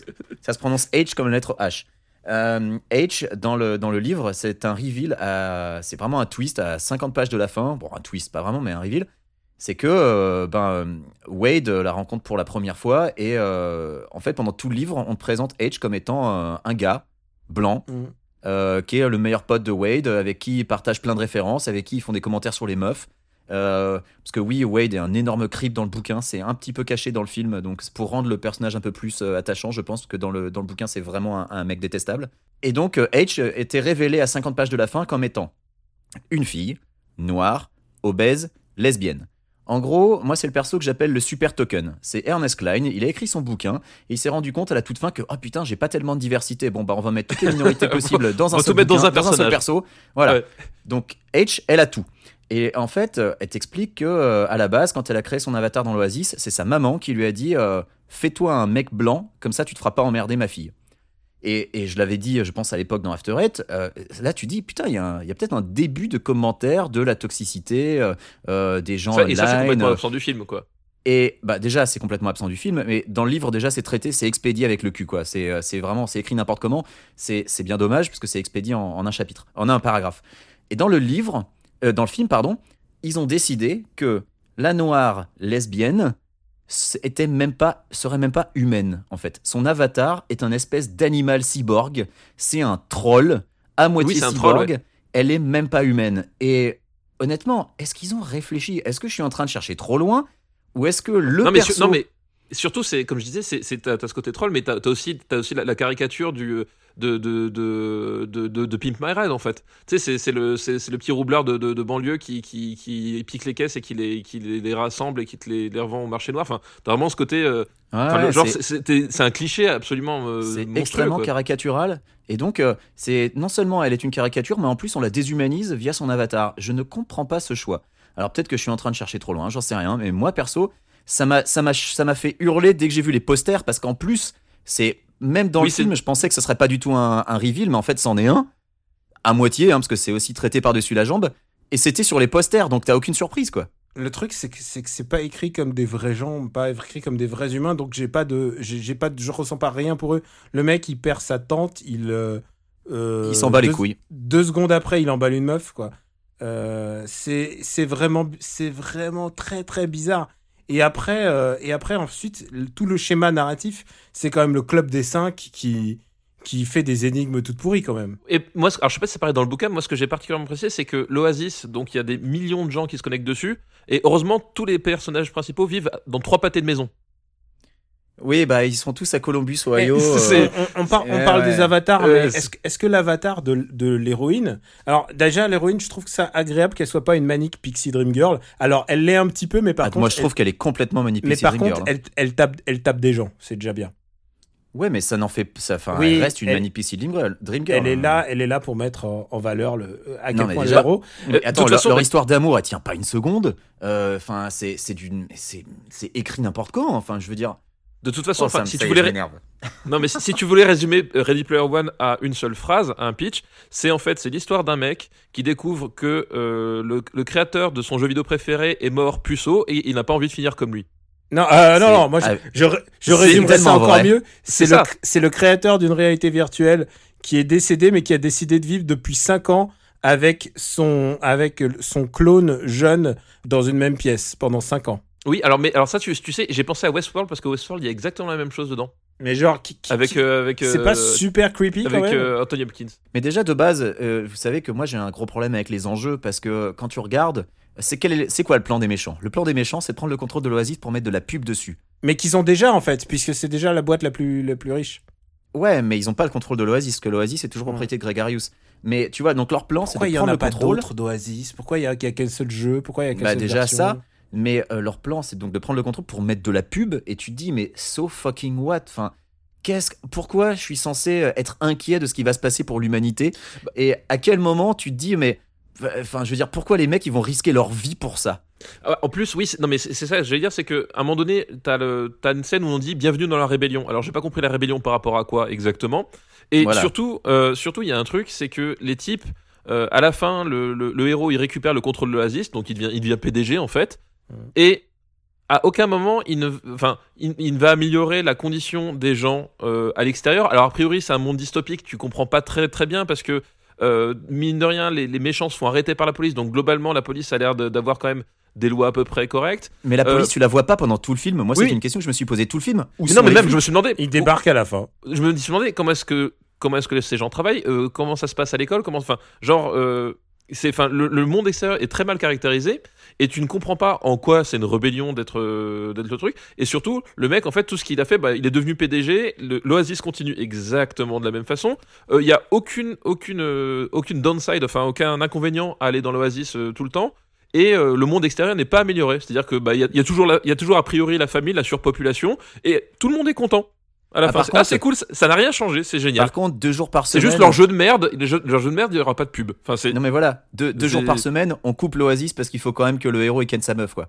Ouais, mais tu voilà, vois, mais c'est- euh, c'est- mais- Et, et c'est. c'est- c'est- Ah, et c'est- c'est la morale, c'est la morale- un peu c'est- la morale du film, quoi. Bah, c'est Mais la c'est morale, ça. ouais. c'est- Puisqu'à la c'est- fin, finalement, euh, c'est- il essaie de recréer un espèce de cocon familial artificiel, quoi. Mais c'est ça, mais c'est ce que dit, c'est ce que dit, ce que dit papa est très juste, c'est que il a, Mm. il a rien amélioré pour personne. Et euh, en fait, Vraiment, moi, ce que Il a, il a juste du- du- d'une euh, d'une euh, d'une entreprise qui est une espèce de bah, d'une Zaibatsu. Enfin, c'est une c'est une espèce d'entreprise, c'est une espèce de Vivendi. euh, Vivendi, bah, et de, tout d'un coup, bah, ça devient cinq personnes qui contrôlent. Oui, c'est ça. Voilà. C'est C'est il- genre, il- il- t'en voilà, recréé un autre, quoi, en fait. C'est exactement ça, mais au final, euh, ça n'a rien amélioré pour personne, ni, Mm. ni dans l'Oasis. Enfin, genre, il a rien changé. Il n'a vraiment rien changé. Quand tu penses à, ce qu'est l'Oasis, et ça c'est un peu mieux expliqué dans le bouquin, mais dans le bouquin on t'explique que euh, Hallyday voulait absolument que l'Oasis soit euh, gratuite, libre d'accès. Et donc, euh, contrairement à ce que voudrait faire euh, IOI Industries, euh, tu vois, c'est, c'est- ça c'est dit dans le film, quand il dit ouais, faudrait faire un service premium, un, un silver, un gold, un bronze et tout. Et Hallyday lui rigole, lui rigole au nez parce que Hallyday il veut que l'Oasis reste gratuit. Mais quand tu regardes le fonctionnement de l'Oasis, c'est que si t'es pauvre et que t'as pas assez de crédit, tu peux pas t'acheter ton carburant pour ta DeLorean par exemple. T'es obligé de faire le, Oui. t'es, obligé de ramasser les pièces Oui, derrière. c'est des microtransactions. C'est des, microtransactions. c'est des putains de microtransactions. L'Oasis Ouais. est un pay to win. Ah, c'est vrai que j'ai pas, oui. j'ai pas tilté là-dessus. mais c'est L'Oasis vous- tout entière est Vous un qui connaissez mieux le langage des jeux vidéo que moi. mais, mais là, je- mais putain, mais c'est vrai, c'est du DLC quoi. Mais c'est du pay to win. C'est que Ouais. plus tu as d'argent, plus tu peux t'acheter des équipements, des, des avatars. Et puisque quand tu as un avatar d'un personnage célèbre, tu peux utiliser apparemment les pouvoirs de ce personnage célèbre. Euh, donc, euh, tu vois, si, si t'as si t'as un pauvre, tu traînes ton avatar pourri. Et Wade Watts, euh, il a son avatar pourri parce qu'il a pas les moyens de s'acheter autre chose. Est-ce que c'est ça? Alors toi qui as compris un peu la logique du est-ce que c'est ça qui détermine les armes? Parce que les armes c'est YOLO. Ils ont des guns, parfois c'est des canons, Bah, parfois, c'est des Gundam. Mais les armes, c'est leurs inventaires. Et, euh, ouais, voilà, c'est- ouais, ça, c'est l'inventaire, c'est ce qu'ils achètent. Mais justement, il y a, il y a aussi un, un truc que, que moi j'ai trouvé euh, vraiment euh, problématique par rapport, je, je disais, à la, à la vacuité du film, c'est que, euh, comme tu le dis, ils peuvent incarner des, euh, des personnages célèbres de- à travers des avatars. Et en fait, euh, à aucun moment, euh, en fait, les, les, bah, on- l'exemple le, le, le, le- le plus, le plus facile à, à comprendre et à interpréter, c'est celui du géant de fer, en fait. Ouais. Euh, le géant de fer n'est juste qu'une enveloppe, un avatar vide, dans lequel on se glisse pour réaliser un fantasme guerrier. Et à aucun moment, c'est remis en perspective avec la nature du personnage. C'est-à-dire que. Euh, c'est parce un que le- le- fanboy qui n'a pas compris comment. Oui, c'est ça, c'est Ah oui, exactement ça. C'est une skin géant de fer en fait. Ça n'a rien du message du géant de fer ou du personnage. Le géant, le géant de fer dans, le- dans le film, voilà, c'est- un robot qui, qui, qui, qui se lie d'amitié avec un petit garçon. C'est un robot qu'on apprend en fait euh, désigné, enfin euh, créé pour, pour la guerre et qui à un moment donné par, euh, à- par amour et par amitié euh, va renoncer à la guerre et va se sacrifier euh, pour, euh, pour les gens qu'il aime. Et euh, et à aucun moment, c'est-à-dire que, le, le- comme tu dis, c'est un fanboy qui a pas compris euh, le, ce qu'il est en train d'utiliser. C'est-à-dire que le type, il se dit, oh, trop cool, un, un robot géant avec des canons, oh, on va, on va blaster plein de mecs, etc. Et à aucun moment, c'est remis en perspective avec le fait que, euh, bah ouais, moi, je, à un moment donné, je, je vais pas prendre ma, Mahatma Gandhi- incarner Mahatma Gandhi pour, euh, pour savater des, des pauvres dans la rue. Tu vois, c'est exactement Bon, pareil. après, j'avoue qu'un jeu de baston hein, où tu peux incarner Gandhi pour savater des mecs, ça pourrait être oui, rigolo. non. Non, mais, mais, mais, mais Mais, t'as mais même- au Japon, il doit avoir ça. mais, le problème, c'est que ça, ça- non, mais ça aurait pu être subversif. Moi, à un moment donné, quand j'ai vu la scène de fin, j'ai fait putain, mais où est Paul Verhoeven, quoi? Et euh, voilà, Paul Verhoeven, tu, tu, tu, tu, prends ça et tu prends donc subversif, ça aurait marché. Là, le problème, c'est que euh, personne de, de- ne semble le prendre en compte. C'est juste, oh, c'est cool, on, on- on- on s'amuse avec des symboles, on les vide complètement de leur signification et on passe à autre chose. Et, et, et pour quelqu'un qui se dit amoureux de la pop culture, je trouve ça complètement ma boule de se dire euh, tout est équivalent d'un pop culture, plus rien n'a de sens, c'est juste en fait des designs qui me plaisent. Ce que ce qu'il y a dedans n'a aucun intérêt. Et ça. si, si- et, et si, si à un moment donné, tu, ta vision de la pop culture, c'est ça, c'est que, ben, divulgachage, tu n'aimes pas la pop culture. D'ailleurs, tu n'aimes pas la culture tout court. C'est voilà, c'est et, et c'est- ça qui est de fou, c'est que le film, euh, voilà, ben, la scène de Shining est, est, est Ah, Parlons-en. est, est complètement maboule parce que justement euh, euh, Spielberg a toujours eu un énorme euh, complexe par rapport à, Kubrick. à Stanley Kubrick euh, qu'il admirait énormément. Normal enfin, c'est- un cinéphile hein, Spielberg tout de même. C'est aussi pour ça qu'il a repris le projet intelligence artificielle avec ben, le film qu'on connaît aujourd'hui qui ne ressemble ni à l'un ni à l'autre enfin bref. Et donc il, il va retourner Shining et chaque scène importante de Shining est dedans et va être désamorcée par un par un côté euh, par un côté euh, euh, j'ai dit roller coaster mais c'est chercher le mot français par un côté montagne russe qui bah, du coup fait que fait que la, substance de, de, Shining ne, ne, ne fonctionne pas quoi. Il y a, un truc voilà c'est pareil c'est ouais Shining on va le prendre à la, blague. On, on cherche pas à respecter le, la, chose ou à en dire un commentaire il y a un truc vraiment très étrange c'est juste c'est une excuse pour faire un parc d'attraction et avec ce film là pour moi, euh, euh, Spielberg retombe dans, les travers dont on l'accusait au milieu des années 90, c'est-à-dire euh, de, faire un, film désincarné, un, juste un, parc d'attractions à, ciel ouvert. Voilà, c'est un film de futuroscope. Euh, voilà, et c'est pas plus que ça. Parce que à aucun moment il prend du recul sur ce qu'il filme, et à aucun moment il fait un véritable commentaire, ni sur la pop culture, ni sur la réalité virtuelle. Comme on dit, il y a, c'est, il y a, il y a, il y a, il y a, il y a- il y a Attends, sur la pas. réalité virtuelle, c'est quand même des mecs. Sur... Tous les mecs, c'est pour ça que tu sens pas de danger. Tous les mecs, c'est des gens sur des tapis qui courent Oui, non, mais euh, oui, dans mais. quatre sens, quoi. Enfin, Non, mais je veux dire, mais à aucun moment, t'as cette scène où t'as tous les gens qui sont dans la rue à, à- à bouger comme des mongolos. Voilà, c'est ça. c'est- c'est et c'est traité comme si c'était normal. Enfin, je veux dire, moi, je vois ça. Enfin, euh, à aucun moment, il y a un commentaire pour dire. Peut-être qu'à un moment donné, on allait trop loin. Non, tout est normal. On, on maintient l'oasis tel qu'il est. Le monde est pourri dehors. Ok, on l'accepte. C'est comme ça. Fin de l'histoire. Enfin, Mais c'est ça, C'est- voilà, ça qui c'est- est merveilleux, c'est que t'as, comme disait Daniel, t'as as les gens qui sont sur leur tapis, mais t'as aussi les gens qui sont dans la rue juste avec un casque. Et moi, honnêtement, j'aimerais bien voir la phase B du film où t'as aucune image virtuelle, où tu vois juste les gens qui agitent les bras comme des débiles dans la rue en fait. Les gens qui se battent dans le vide. J'ai envie de voir ça en fait. J'ai envie de voir ah, une heure voir de le- ça. Le mec Tu as deux gens avec des casques dans la rue qui, qui tapent dans le vide. Mais franchement, quand, quand tu réfléchis sur le truc, mais c'est c'est d'une débilité Non, non, mais absolue. attends, si tu réfléchis à, à- à n'importe quoi, euh, tu te demandes pourquoi Simon Pegg il s'est dit que c'est une bonne idée d'être bibliothécaire. Oui, mais par exemple, mais- pourquoi Non, mais il y a plein de, il y a plein de trucs pas logiques. Pourquoi tu mettrais une combinaison où tu ressens la douleur à un combat? Oui, non, mais, Oui. mais- non, mais, mais Voilà. surtout, pourquoi tu la mets Pourquoi est-ce qu'elle fonctionne au-dessus de tes vêtements Si c'est une combinaison sensitive? Bah oui. Mais pourquoi, tu te, pourquoi tu te mettrais un truc sur les couilles en sachant très bien que le seul truc qui peut t'arriver c'est de te faire mal quoi? Bah non, parce que alors, alors ça c'est pareil. À un moment donné, au tout début du film, on te montre qu'il y a des, il y a des, des zones de plaisir. Mais Oui, bah oui, parce qu'elle elle, elle est complètement limite en train de lui tripoter le, le zboob, Ouais. mais on Mais dit ouais. qu'il y a, il y y a une zone rouge en fait. À un moment donné, c'est- t'as, un coin où il dit euh, là-bas on va faire. ah Bah, vous comprenez quoi Enfin, en gros, voilà, on va faire du sexe, mais, Ah, mais- genre pas abordé alors, nulle puisque, part. puisque tu parles C'est de jamais zone glauque rouge, en fait. C'est Puisque jamais tu glauque. parles de zone rouge, transition habile. Quand Wade voit pour, voit pour la première fois Samantha et que tu découvres qu'en fait elle a une tache de naissance. Oh là là, j'ai eu honte. J'ai eu honte de ce moment. Eh, Mais cette scène, moi c'est cette scène qui m'a qui m'a fait le plus lever les yeux au ciel. Cette scène est scandaleuse. horrible. Elle est, elle est d'une condescendance horrible. Alors, genre, c'était évidemment pas le but de l'opération, mais Non mais Oh là là. honnêtement, moi j'aurais préféré qu'il qu'il la voie, qu'il éclate de rire, qu'il dise non mais t'as vu ta gueule et qu'il l'appelle Gorbatchev pendant tout le reste du film. tu vois, je Non, pense que j'aurais préféré parce que ça aurait été moins non mais le mec, le mec, attends, il y a des milliards d'utilisateurs sur l'Oasis. Il tombe sur une nana qui est vraiment une meuf, qui est de, qui est de son âge dans sa ville et qui, genre, il la rencontre vraiment et en plus, elle est méga jolie. Et puis, il est pas, t'es pas sûr parce que ça matche pas, parce qu'il a une, euh, elle a une tache de naissance.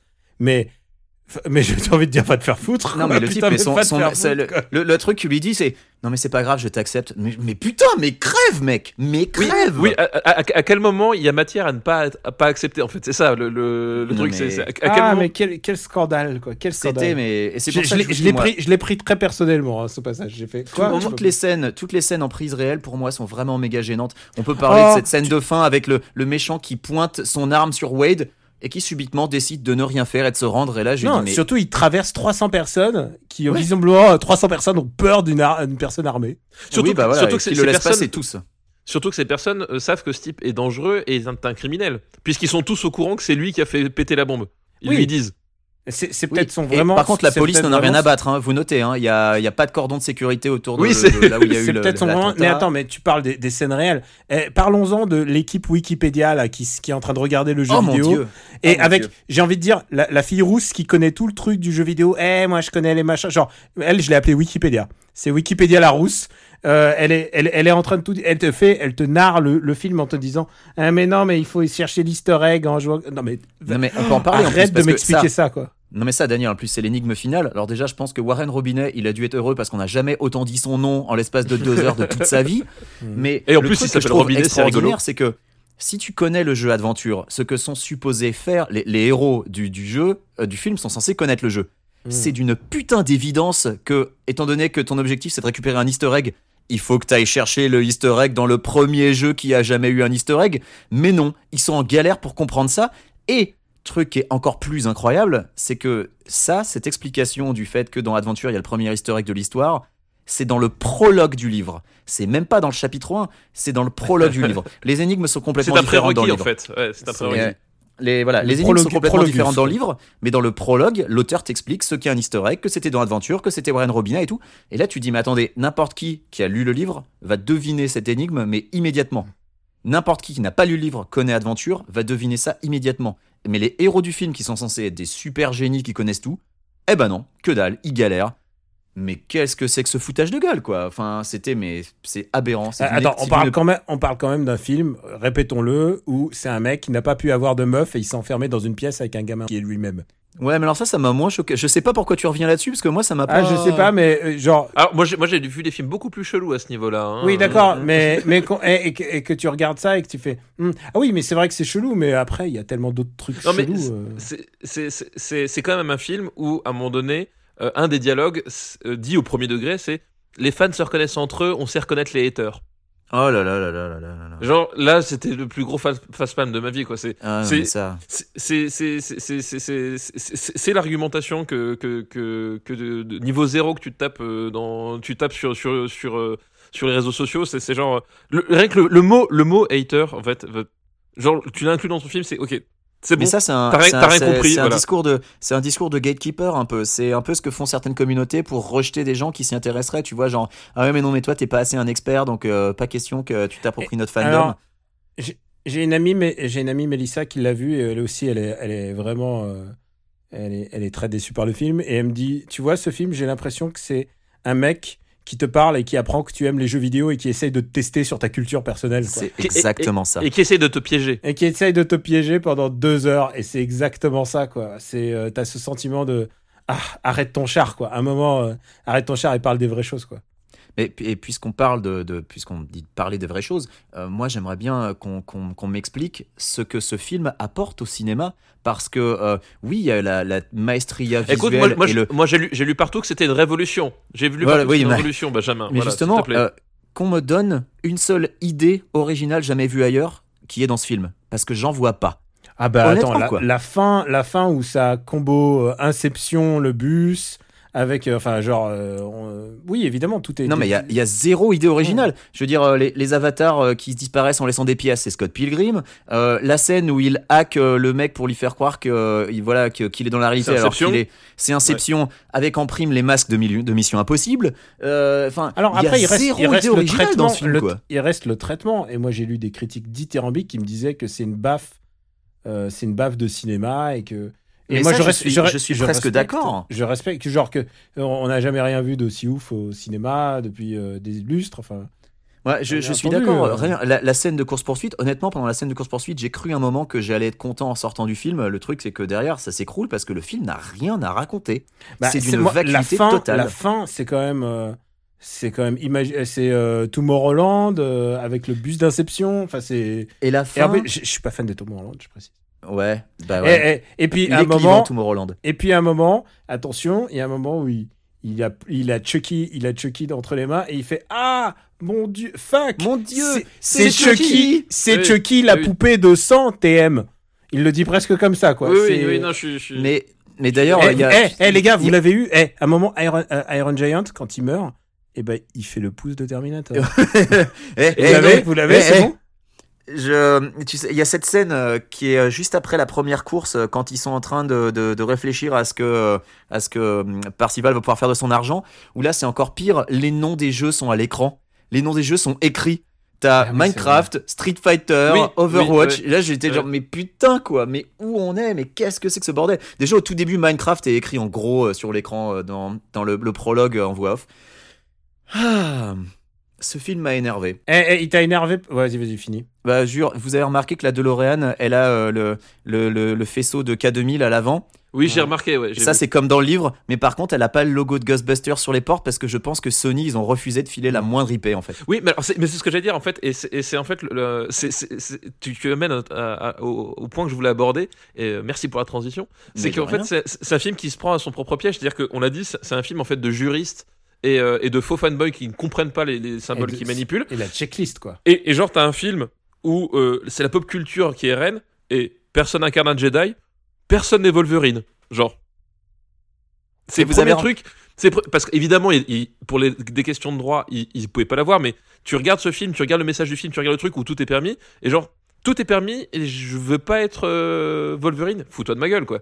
Voilà, donc euh, c'est, il se prend à son propre pièce de, de, de, de, de petits films de, de juristes, voilà, de films de consommation, c'est qu'à un moment donné, eh ben, flûte, on n'avait pas les bons clients, donc euh, voilà, enfin, t'as, ce côté-là aussi. Et Benjamin disait que ce film l'a irrité.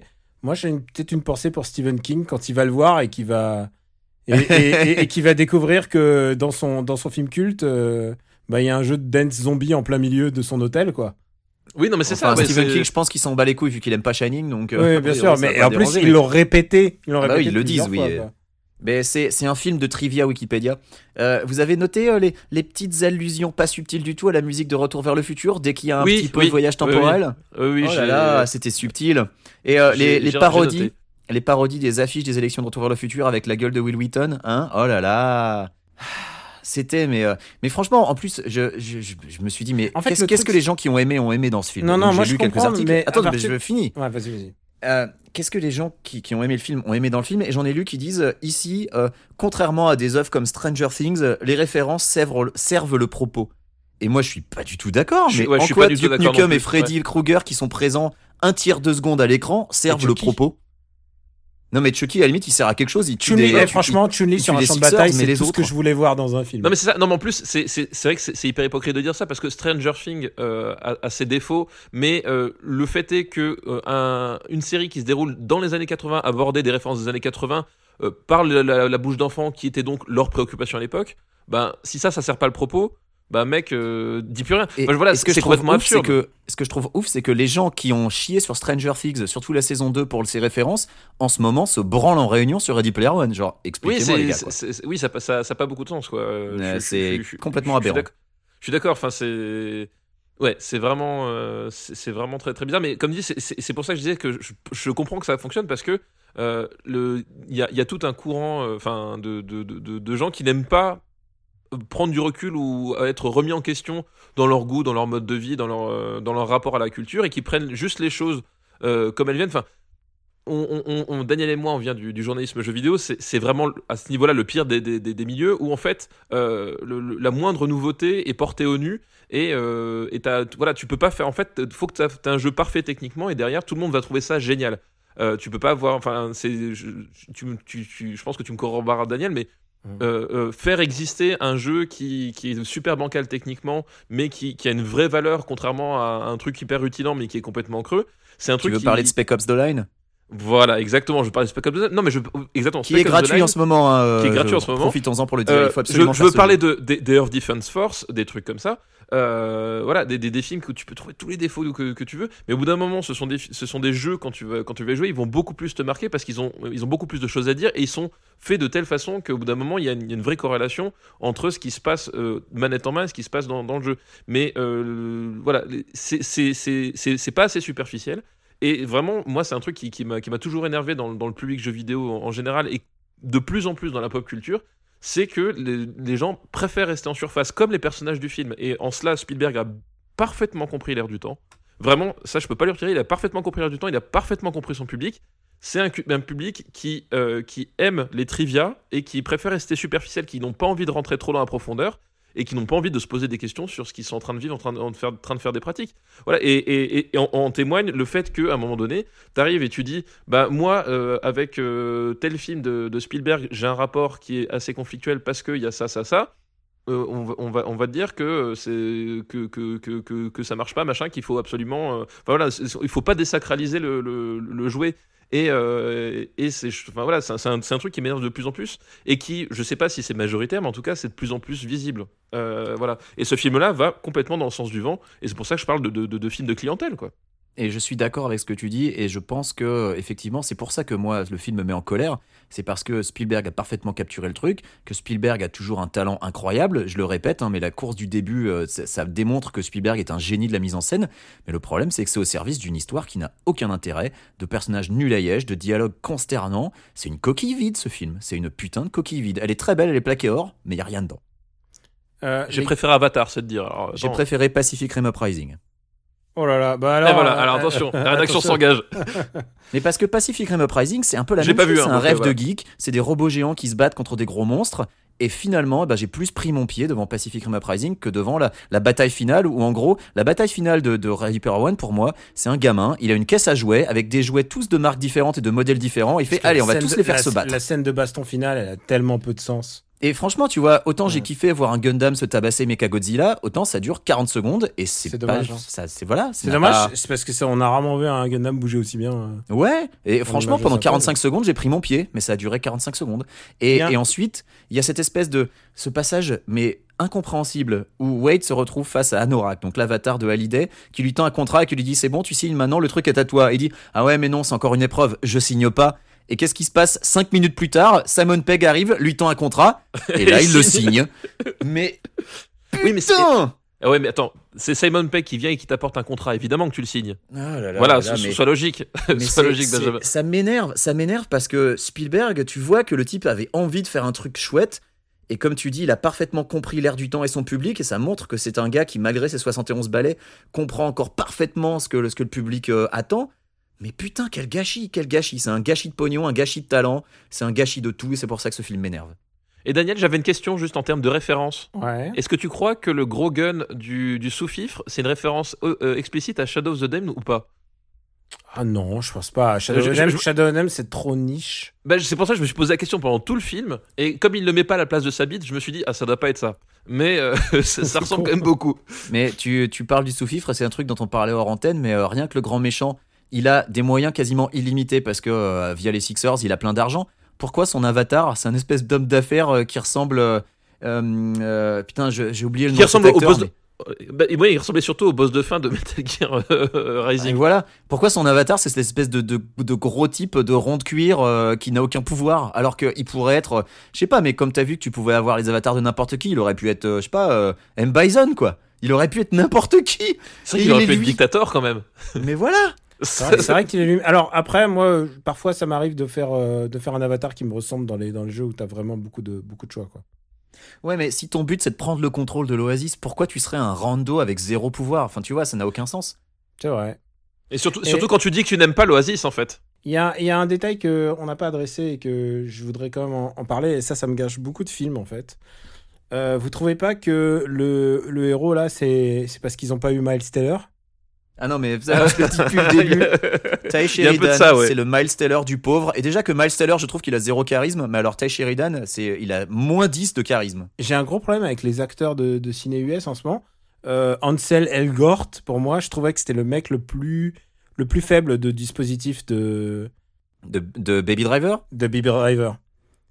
Ouais, Je mais je trouve qu'il- Ty Sheridan pire. Je trouve qu'Ansel Ouais, mais Elgort est un monstre vois- de charisme à côté de Ty Sheridan. Ouais, monstre, j'irai pas jusque là, mais ce que je veux dire, c'est que c'est des gens qui, qui sont castés parce qu'ils ont ils sont en vogue à un certain moment, à un certain, je sais pas même, est-ce que ce mec-là ils était sont- en vogue? Surtout, ils sont, ils sont tous sortis de la même usine. Hein. Ouais. C'est, enfin, c'est, c'est, c'est les, les, les Jay Courtney, et les Sam Worthington de la nouvelle génération. Hein. Hmm. C'est, c'est des types. Moi, tu me les mets, tu me les mets euh, en face l'un de l'autre. euh. Ah bah déjà, Alors, on va hein, dire, on va dire que c'est parce que je suis raciste, mais je les euh, différencie pas, quoi. C'est, c'est, c'est, c'est juste des randoms blancs. Euh, euh, avec, avec, avec un, avec un, un regard un peu euh, de chien battu Est-ce que le dernier, est-ce que le dernier euh, jeune jeune jeune jeune enfin héros type de, de production Spielberg, c'était pas Shia LeBeouf quoi? Eh bah, ben, yes. bah si, ouais. oui, bah, oui, avec, Si, avec chez- Transformers, ouais. euh, Mais Mais tu là- vois, je crois, j'aurais peut-être préféré Dane DeHaan en fait. Oh, Dwayne DeHaan, c'est quand même chaud quoi. mais ouais, mais. non, parce que Dwayne DeHaan, en fait, le truc c'est qu'il il a une tête de euh, de version bizarro de Leonardo DiCaprio. Non, mais Ty Sheridan, dans tout Ready Player One, il a une tête de chien battu, quoi. Je veux dire, euh, il, il- il m'évoque rien, il a zéro charisme. C'est c'est incompréhensible la manière dont Samantha tombe amoureuse de ce mec, qui est vraiment un tocard, euh, un, un- mais intersidéral. Bah, La, la meuf, elle le connaît elle, elle depuis le genre 10 rencontre minutes avant, et elle lui dit avant non mais c'est toi. avoir tu- gagné? Euh, alors bah euh, elle le rencontre après c'est- qu'il ait gagné. Ah d'accord, bon, peut-être que c'est parce qu'il euh, est, est victorieux et ça le rend attirant. Ouais, mais tu, tu vois dans, dans leur dialogue avant même euh, que, que lui gagne la course, tu la sens intriguée par le mec, mais genre mais pour quelle raison quoi? C'est un rando qui a aucun intérêt et le seul truc qu'il lui dit c'est Et en plus, Je et en t'aime. plus son, a- son, son avatar, c'est un- c'est un, PNJ de, de, de troisième plan de Final Fantasy XV, quoi. Donc, euh, le mec, ça donne vraiment pas envie. Hein. C'est vrai. Est-ce que vous pensez pas qu'on a déjà mis euh, Ouais, alors, vous voulez euh, la question MDR à la fin de tout l'MDR, je la pose. C'est si vous aviez à payer votre place, combien à payer votre place en fonction Alors, de la qualité On, l'a payé, Daniel. Attention. Ouais, non mais si vous avez fait payer, payer votre place en fonction de, de à combien vous recommandez ce film, voilà. vas-y papa commence. Euh, alors, question piège. Moi, en fait, euh, parce que faut, faut être un peu honnête, parce que vous êtes des monstres de mauvaise foi, messieurs. Euh, moi, je le recommanderais au tarif enfant, parce que moi, je l'ai, pour le coup, je l'ai vu avec mon fils de 8 ans. Euh, alors déjà, ça, ça me fait super bizarre quand ils sont rentrés dans Shining, j'ai fait oh wait, genre j'étais, pas prêt. Et Et surtout qu'à tout moment, ils auraient pu envoyer Jack Nicholson en image de synthèse. non mais c'est ça. Non mais, non, mais même, au-delà de ça, euh, c'est qu'à bout d'un moment, euh, Shining, euh, c'est pour le coup un film qui peut vraiment être traumatisant. Et donc, je les vois rentrer dans Shining, je fais oh putain, je, je vois les petites filles et tout, je fais ok, alors comment ça va être géré? Et en fait, comme tout est désamorcé, enfin, je veux dire, même le sang, c'est presque du sirop à la fraise, tu vois, parce qu'il nage dedans, c'est rigolo. Euh, voilà, enfin, euh, du coup, ça, ça, ça, ça, ça tombe complètement à plat, mais bon, bref. Ouais, mais tu Euh, vois, je pense que c'est un des problèmes du film, c'est que, effectivement, moi je suis d'accord, si j'avais eu 9 ans en voyant le film, j'aurais certainement adoré. Mais le truc, c'est voilà, que le et film, dans le même temps, parle de problématiques qui sont qu'un enfant de 9 ans va pas comprendre, quoi. L'enfant de 9 Voilà, ans, il va se marrer en voyant les références et c'est tout. Et voilà, non, ce que je veux dire, c'est que du coup, de, de- de- parce que j'en ai discuté avec lui, parce que euh, comme, comme à chaque fois qu'on regarde des films, on, on en discute. Lui, il a adoré parce que bah ouais, il est un robot géant qui tape sur euh, qui tape sur Godzilla avec, avec bien des lance-missiles et des trucs comme ça. Il kiffe. Le problème, alors on va me dire, oui, mais euh, bah, n'était-ce pas toi qui, euh, qui à un moment donné, dans, quand tu kiffais Indiana Jones, c'était pareil parce qu'il il molestait des nazis. La différence, c'est que Indiana Jones, il y a un vrai récit et des vrais personnages et euh, voilà euh, qui, qui, qui viennent supporter tout ça et qui et qui Des fait qu'à un moment donné- des vrais enjeux et qui fait qu'à un moment donné le film au-delà de l'énorme prouesse technique et de, de, de- de mise en scène parce que voilà pour moi le premier Jones ça reste un des films les mieux mis en scène de l'histoire du cinéma euh, il y a vraiment un tout qui fait que le film est génial et qui fait qu'il il traverse les, âges. Euh, c'est pareil, c'est pas parce que j'ai adoré un film quand j'étais môme que en revoyant aujourd'hui, je vais forcément le, trouver génial juste pour pas contredire le gamin que j'étais à l'époque. Il y a des, exemples comme ça, il y, a- il y en a des, il y en a des tonnes. On, D'ailleurs, il y en a dans, le, dans les prochains épisodes de Super Ciné Battle où à un moment donné, faut, faut aussi euh, être honnête deux minutes. Et ça, c'est typiquement le genre de film. À 8 ans, tu kiffes. Et au bout d'un moment, quand tu, quand, quand, quand tu plus, plus t'avances, je pense que c'est le genre de truc qui, où tu te rends compte qu'il n'y a, il y a rien qui, qui, qui soutient le film. Et ce qui va rester, c'est c'est des images. C'est un film qu'on va se partager euh, par, euh, par micro-séquence YouTube. en Sur fait. YouTube, ouais. Alors, peut-être pour, pour conclure, je veux juste dire que. Bah attends, j'ai pas dit combien je Ah mettais. merde, excuse-moi. Excuse... Ah, putain, Euh, donc papa, papa il met non mais c'est pas grave papa il met un tarif enfant Euh, je, suis enfant, enti- voilà. je suis entièrement d'accord sur le côté euh, film dont on se partagera des scènes sur YouTube ne serait-ce que pour faire arrêt sur image pour compter les références. D'ailleurs j'imagine que dans, le, dans les milieux geek US il doit déjà y avoir 50 milliards de sites genre Collider et tous ces sites de merde qui ont fait des arrêts sur image euh, pour te dire toutes les références qu'il y a dans le film. Genre le genre de trucs qui n'ont absolument aucun intérêt cinématographiquement parlant. Euh, moi alors comme je l'ai dit au début j'ai trouvé que le film était moins affreux que le livre euh, déjà parce qu'ils nous ont épargné euh, toute la séquence où euh, l'auteur du livre t'explique pourquoi la masturbation c'est génial. Rien que pour ça, merci les gars. Il y a des choix qui ont été faits dans le film que je trouve vraiment curieux et pour le coup le, le livre est mieux. Moi, j'ai payé 16,50$ pour le voir et il faudrait me payer pour le revoir. J'ai vraiment été énervé en sortant. J'ai détesté, moins que le, livre c'est sûr, mais voilà. J'estime que sortie de la prouesse technique, il n'y a rien, et que c'est un film dont le propos est ringard déjà aujourd'hui, sachant que le livre a été écrit en 2011 avant euh, l'arrivée de l'Oculus Rift, qu'à l'époque, la réalité virtuelle, euh, on se disait que ça avait peut-être encore un avenir, qu'on a vu le bid à l'heure actuelle dans les foyers euh, parce que euh, c'est trop cher, parce que les expériences proposées sont pas intéressantes. Oui, parce que c'est naze aussi. Enfin, faut dire ce qui est. C'est que Voilà. virtuelle, Parce c'est que- super alors, alors, je suis pas totalement d'accord. Mais- Resident Evil en, en VR. euh, Oui, non, mais c'est Non, mais ok, bien non, mais, sûr. non, mais C'était, ouf. Je pense qu'il y avait. je, je veux dire, un moment, à un moment donné, tu, tu peux pas dire, oui, on va, on va acheter 600 dollars d'équipement pour deux jeux qui durent 20 minutes. Enfin, Non, voilà, et c'est- repense- et repense à mon le idée. 360 aussi, euh, ça coûtait cher. Et bon, Bien euh, sûr, mais repense à mon idée de phase B du film où tu ne vois que des scènes en prise de vue réelle avec les gens avec leur casque dans la rue qui agitent les bras comme des abrutis. Pense ouais, à ça. D'ailleurs, la réalité virtuelle, c'est ce qui a permis à la Switch de se vendre aussi bien. Bah oui. Voilà, Bien sûr. c'est bien connu. Euh, Et, donc, et- Tout ce que j'ai à vous dire. moi, voilà, je, je faudrait me payer pour le revoir. Voilà. euh, moi, je suis partagé parce qu'il y a quand même beaucoup de gens qui ont adoré. Et je vous dis, allez, allez On s'en fout. Mais on testez votre fout, résistance. Testez votre résistance. Moi, je dirais jamais. euh, Il y a combien de gens qui ont apprécié Camping Camping 3, Camping 2 camping. Il y en a des Les millions. Tuches 3. Les Tuches 3. Les Tuches 3. J'ai une, j'ai une, et toi t'as pas eu ça, mais moi j'ai eu une, une bande annonce pour les Tuches 3, pour la ressortie des Tuches 3. Et le truc, c'était, c'était, c'était, c'était plus cringe que le film parce que c'était un, un, un écran fixe avec un petit encadré dans le coin où Jean-Paul Rouve fait un, un, un Snapchat vite fait. En, en, en, en mode, euh, en mode portrait et, et, et filmé de manière dégueulasse, il arrête pas de bouger sans, sans arrêt. Il y a même pas de chute et ça s'arrête genre voilà c'est bon j'ai fait votre merde me dérangez plus le dimanche matin quoi. Mais tu Putain, tu que- vois, je suis jaloux parce que t'as eu une bande-annonce inédite. Moi, j'ai dû me retaper la bande-annonce de Mission Impossible. tu sais que les Tuches 3, quand même, c'est c'est le meilleur. C'est. euh, c'est- Et en plus, c'est le meilleur. Écoute, je serais pas jugé, j'en ai vu aucun. Mais en même temps, c'est le plus décevant. Eh, vous, vous savez ce qu'on devrait faire? Un super non, touch pas un super battle touch battle. Non, non, non. Si, si, si, Non, si, non. Super touche battle. Ah non, non. Alors, Daniel, non, non. Alors, moi, je, je, je- on- comme pour euh, Taxi, ce genre de truc, j'accepte de les faire seulement s'il y a des contreparties. Comme, comme, comme pour le Super Saut Battle. Tu vois, je, je, c'est, pas possible. Ah, tu veux que je, je regarde un truc tout pourri? Voilà, voilà, je veux que tu, tu regardes un truc qui, qui te fasse souffrir aussi. C'est Ah, pas Ok, possible. d'accord. Bah, imagine quelque chose. Voilà, je- mais je vais, y- je vais y penser. Ah, mais ah, il y a que trois films dans Tuche. hein. Mais par À contre, toi, Daniel, combien tu mets? Euh, Tu peux dire zéro, hein. Moi, j'ai dit moins, j'ai dit Moi, je- moins, j'ai dit moins 10, moi. j'ai préféré Tomb Raider, moi. Mais Moi moi aussi, aussi. bien sûr, Tomb Raider est carrément meilleur. J'ai préféré Tomb Raider. Je recommanderais plutôt d'aller voir Tomb Raider. Moi Même, aussi. si, même Je- si je les effets je spéciaux recommanderais sont plutôt d'aller voir mais- Pacific Rim, c'est dire. Enfin, après, Non, faut pas déconner. Pacific Rim, je l'ai apprécié parce que j'ai dormi la première heure. Ah oui, non, mais, mais je déconne pas. la hein, première heure, Pacific Rim Uprising, pour et je moi, me suis est- endormi et je me suis réveillé à peu près au moment où ils sont dans la glace. Euh, ouais, non, t'as pas dormi une heure. Mais, euh, mais Pacific Rim Uprising, je me suis, j'ai, trouvé ça moins insupportable que, que Ready Player One, vraiment. Et c'est nul aussi, hein, mais c'est, moins supportable. Bah, disons, il n'y a pas Idris Elba en plus. En plus, ouais. Et euh, je voulais juste terminer sur une, sur une petite note, c'est que on m'a pris, un pote m'a pris dans ses bras. Il savait que j'ai fait un tweet sibyllin pour dire que, que c'était relou Player One pour moi. Et, euh, et il m'a pris dans ses bras, il m'a dit Daniel, tu n'as plus de cœur. et il m'a dit, il m'a dit tu n'as plus de cœur et t'aimes pas ça et t'aimes pas la ligne verte, il m'a dit. Et il m'a dit comment tu peux ne pas aimer la ligne verte? Et voilà, c'est ce que je ressens.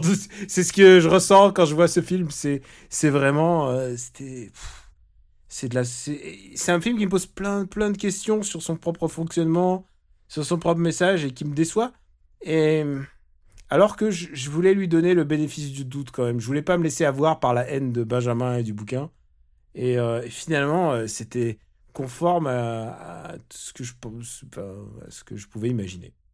Mais dis-toi que j'ai eu un espoir pendant la scène de course, quoi. Pendant la scène de course, je me suis dit, putain, en fait, ça se trouve, je vais bien aimer. Et puis, euh, la déception n'a été que Pour plus moi, c'est le, c'est le pixel de, de Spielberg. hein. Il y a Ouais, juste- pour moi, c'est le emoji movie de Spielberg. Il y a ju- ouais, ça valait le coup de, de gueuler sur emoji alors que les références d'emoji. c'est ce que disait Ben Zeiss. Ah merde, pardon. Mais bon, voilà, du coup, c'est. Non, mais euh, on le salue. Mais, mais ouais, genre, pourquoi tu dis, pourquoi tu dis pas la même chose pour le- les autres, quoi Alors que celui-là, il le fait de manière euh, presque aussi, presque aussi putassière, quoi. Bah du coup, moi ça me fait penser à, à Lego The Movie. Alors j'ai pas vu le Lego Batman, mais Lego The Movie qui aussi était pas avare en, en name dropping euh, de pour faire plaisir aux copains des Ah, mais je préfère les, je préfère Oui. Lego Movie. Je Batman. préfère les- fois Lego Movie. Moi Lego aussi, Movie, il y a parce que derrière, quoi. Et Batman Voilà. Lego Movie, euh, Batman Lego Movie. aussi. Lego The Movie, il, il- il- il- il arrive à tenir le choc de, de, de ça, même si je trouve que c'est un film un peu hystérique euh, qui, qui a tendance à, à vraiment me fatiguer, mais il tient plus mieux le choc que ça parce que justement euh, l'histoire et les personnages sont beaucoup plus attachants et les, les enjeux sont, sont, sont vachement euh, plus mieux présentés et surtout euh, euh, ont une vraie résolution. Enfin encore, pour moi, ce, ce qui me, ce, qui me, ce qui me sidère dans Ready Player One, c'est que le film se termine. Tout ce qu'on a changé, c'est qu'on a changé de PDG. C'est la seule chose qui change. Comment tu veux t'attacher à des personnages dont le, le seul, mais le seul truc qui les motive, c'est de pas avoir de pub dans leurs jeux vidéo, quoi?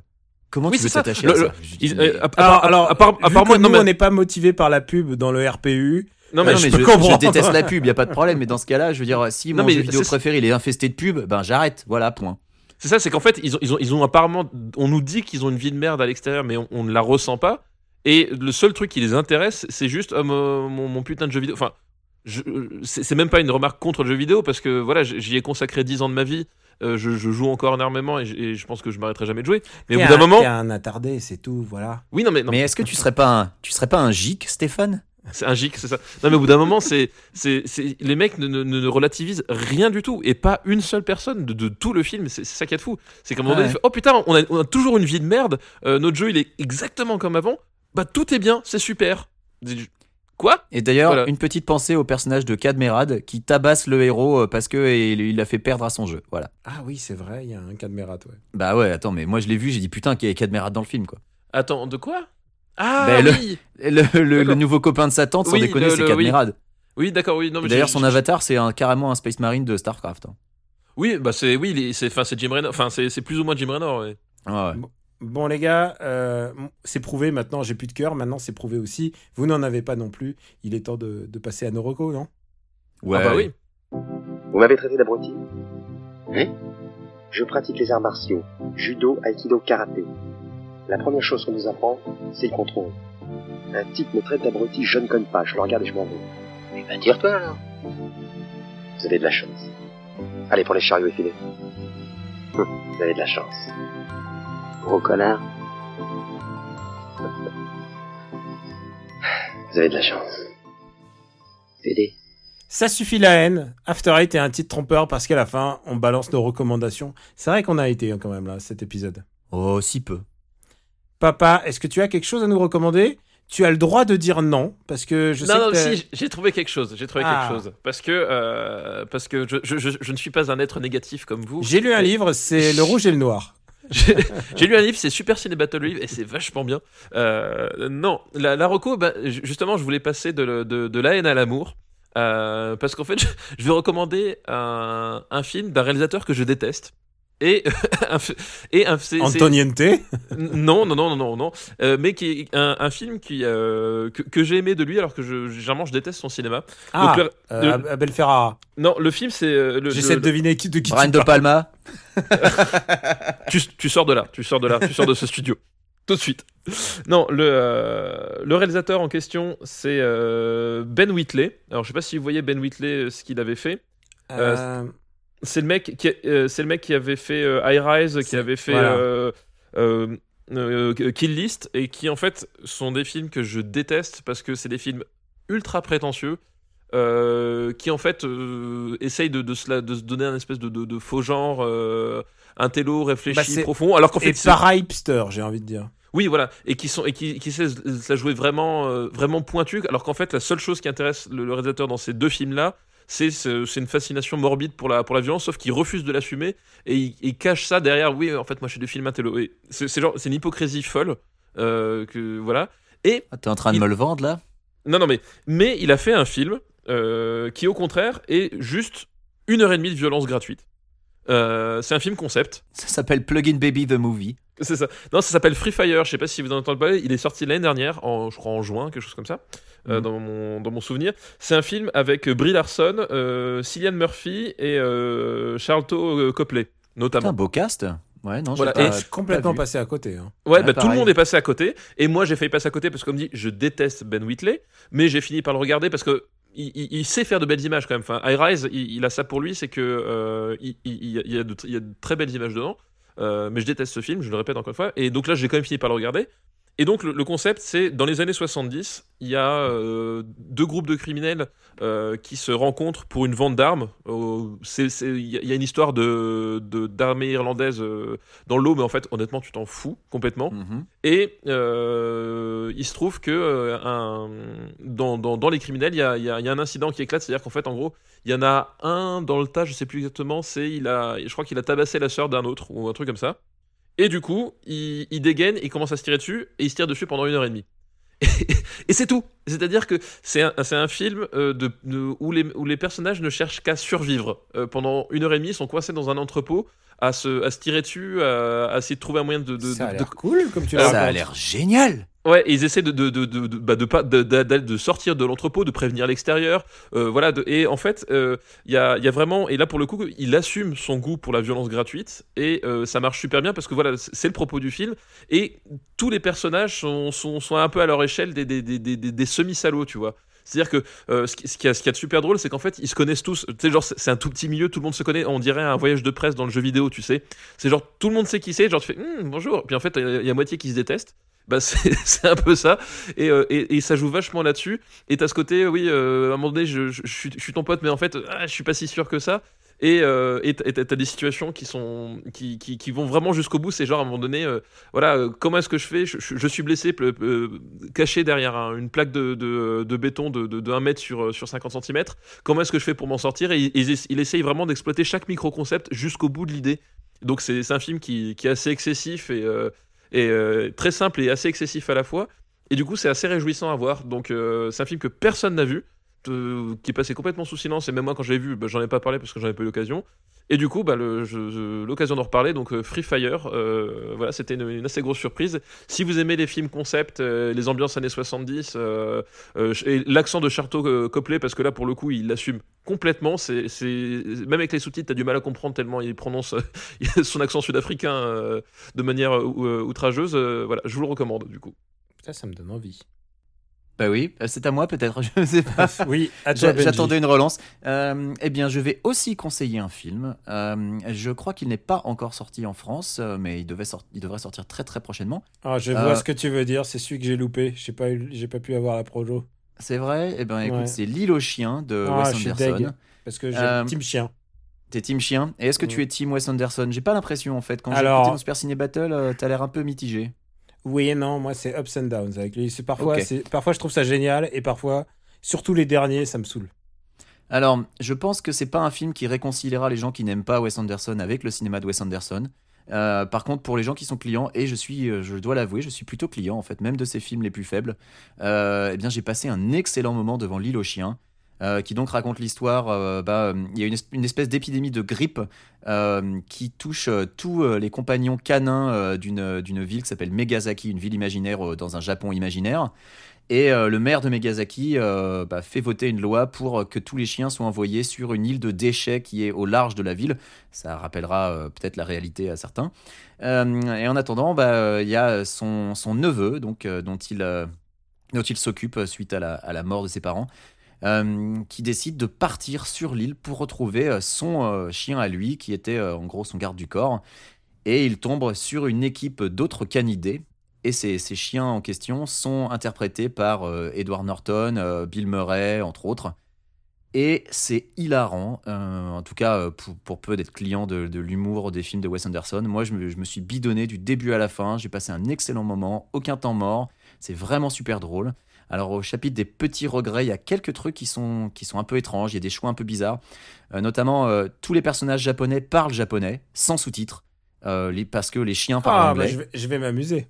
Toi, tu vas comprendre. Les chiens parlent, parlent anglais, donc les chiens sont compréhensibles. non plus.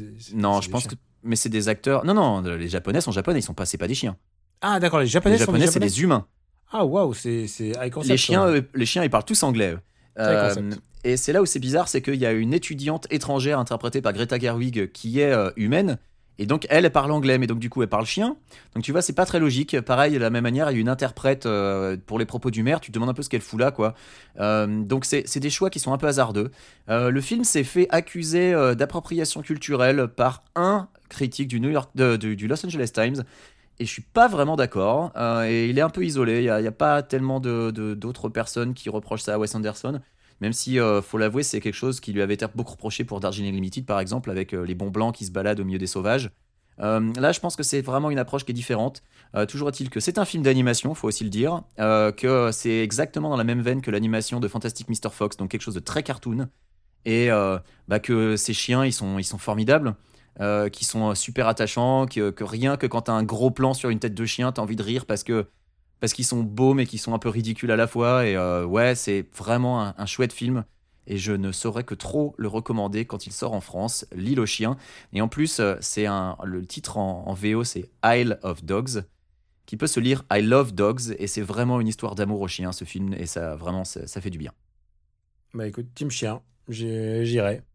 Et moi, tu vois, je suis plutôt Team Chat et j'ai pourtant adoré. Ouais, papa aussi, il est Team Chat.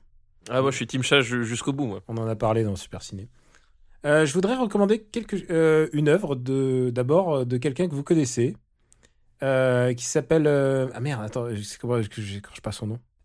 C'est Ernest Klein, donc Ah, l'auteur. ça me dit quelque chose. donc l'auteur de Ready, Player One. Et en fait, ce mec-là écrivait des trucs assez drôles en fait.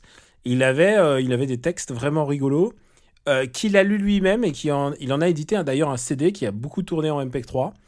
Et en fait, je l'ai redécouvert euh, post-factum parce qu'en fait, je connaissais les textes euh, avant, mais je les avais lus et je savais pas que c'était lui. Et en fait, je les ai, je les ai écoutés j'ai redécouvert des textes. Et euh, c'est un, un album qui s'appelle Ultraman is Airwolf. Et, et il parle de sa, de sa passion, de sa passion presque dévorante et de sa passion presque maniaque et je disais presque toxique du, du nerdisme et il en parle et c'est assez rigolo en fait. Euh, à l'époque, avant, que ça devienne euh, Ready Player One, c'était, c'est, enfin, genre, il y avait une vraie sincérité de nerd là-dedans. Et euh, j'avais pas du tout calculé que, euh, à une époque, j'utilisais beaucoup Airwolf comme terme. Pour moi, c'était un synonyme, c'était un synonyme de cool. Je disais, ah, c'est, vraiment Airwolf.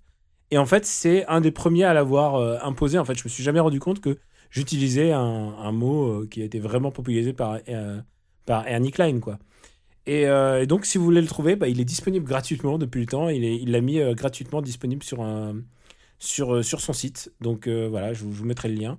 Et ça s'appelle, encore une fois, Ultraman is Airwolf. C'est que des textes sur, la geekerie avant que ça devienne, un film dont on a dit beaucoup de bien pendant une heure. Mais tu sais que quand il écrit son livre, je pense qu'il est super sincère. hein. Tu parlais de Je crois, sincérité, mais je crois qu'il est. Alors moi, la sincérité n'est pas n'est pas une valeur. euh, Enfin, genre littéralement, c'est pas quelque chose qui me qui m'intéresse, qui me préoccupe plus que ça.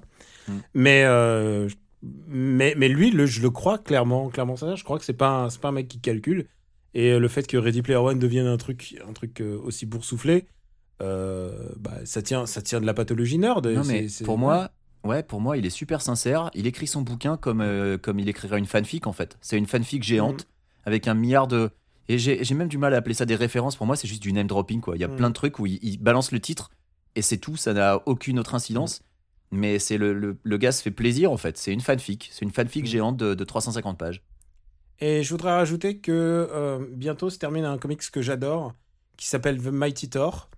Et euh, c'est un comics qui est écrit par Jason Aaron et qui illustré en grande partie par Russell Dotterman. Euh, et c'est un grand arc qui, euh, qui maintenant s'achève, puisque euh, Mighty Thor, qui est une femme en ce moment, donc c'est à un moment Thor n'était plus assez digne, donc du coup, une mystérieuse femme prend le marteau et tout d'un coup, ben, elle devient Thor. Et donc, du coup, ça devient vraiment la déesse du tonnerre. Et en fait, c'est ça qui est intéressant, c'est qu'elle ne devient pas Beast Thor, comme ça aurait pu être dans le monde Marvel comme avant. Non, non, elle devient Thor. Et l'ancien Thor, Odinson, donc le fils d'Odin, euh, bah, il continue d'exister. Et c'est un peu un loser, justement. Et, euh, et alors, du coup, il, il se bataille pour comprendre. Qui... Je peux pas ne pas dire qui est la personne derrière l'identité secrète. Et d'ailleurs, ça n'a ça de. Serait bien de pas le dire, quand même. Ouais, mais ça n'a d'intérêt que si tu connais, en fait, Thor. Mais en fait, Ouais, mais quand bah même. alors, ce que je peux dire, c'est que c'est quelqu'un, c'est quelqu'un qui a une maladie en fait. Et, euh, et donc Ouais, du bon, coup, du tu- coup, c'est comme si tu disais qui c'est, parce que quand tu lis le premier de, de, de Unworthy Thor, euh, tu Ouais. vois qui a une maladie. ouais, mais tu peux pas, tu peux pas ne, ne pas donner envie euh, de lire Thor si tu dis pas, si tu dis pas ce, ce, ce point important à mon avis. Mais moi, c'est pas savoir qui m'a donné envie de le lire. hein. Ah ouais? Eh ben Ouais. écoute, mais t'es continu ou pas? Euh, bah, je me suis arrêté à Secret Wars, mais j'ai envie de Ah, reprendre pour lire Bah, la écoute, fin de, de Unworthy Thor, en fait. Écoute, moi je, je prends sur moi ce, ce spoil. Enfin, mais c'est- vraiment, il faut lire le, le bout parce que du coup, euh, c'est quelqu'un qui euh, qui baisse pas les bras, qui est vraiment ultra courageux. C'est un personnage très important dans le lore de Thor. Ouais. Et euh, et la manière dont il est amené et dont tu vois où ça va quoi. C'est comme euh, c'est comme un mélo. Tu tu vois où ça va ça va t'emmener. Et bah et encore c'est pas fini. Alors peut-être qu'on aura encore une surprise. Il reste encore un numéro à sortir. Mais voilà, été ultra touché par Mighty Thor. Je pense que c'est un, des un meilleurs comics de Marvel euh, de ces dernières années. Il y a beaucoup de très très bons comics Marvel qui s'arrêtent en même temps. Il y a Hawkeye, euh, il y a Iceman euh, qui s'est arrêté aussi. J'en ai parlé dans, dans des émissions précédentes. Ouais. Et, et bah du coup, il y a Mighty Thor aussi qui s'arrête. C'est un peu la fin d'une d'une génération. Alors, Est-ce que. ils Pardon, est-ce que Unworthy Thor s'arrête aussi? Unworthy Thor, c'est une limited série de 5 numéros, je crois seulement. Ah, d'accord, c'est déjà fini, ok. Ah, c'est passé euh, à la vitesse de l'éclair. Ah, Avec non, les- je pensais qu'Unworthy Thor continuait en même temps et que tu pouvais suivre en parallèle les aventures Avec- de Dinson. euh, Alors, il, ça suit en parallèle, mais, mais par contre, c'est c'est une limited série. pas longtemps. Et, euh, et ça met en, bah, ça raconte l'histoire du, du Thor qui est Unworthy, c'est-à-dire, euh, c'est-à-dire euh, Odinson, Dinson. Odinson. Et ce qui est intéressant aussi, bah, c'est qu'il y a aussi les beaux dessins d'Olivier Coipel, qui est quand même le dessinateur euh, culte de Thor de ces dernières années. C'est lui qui a fait le grand reboot de Thor euh, de Straczynski. Donc euh, voilà, c'est vraiment, euh, c'est du très très beau dessin aussi. Donc voilà, moi je vous recommande The Mighty Thor et, euh, et voilà, c'est encore en parution pour un numéro aux États-Unis et ça devrait pas tarder en France. Très bonne reco.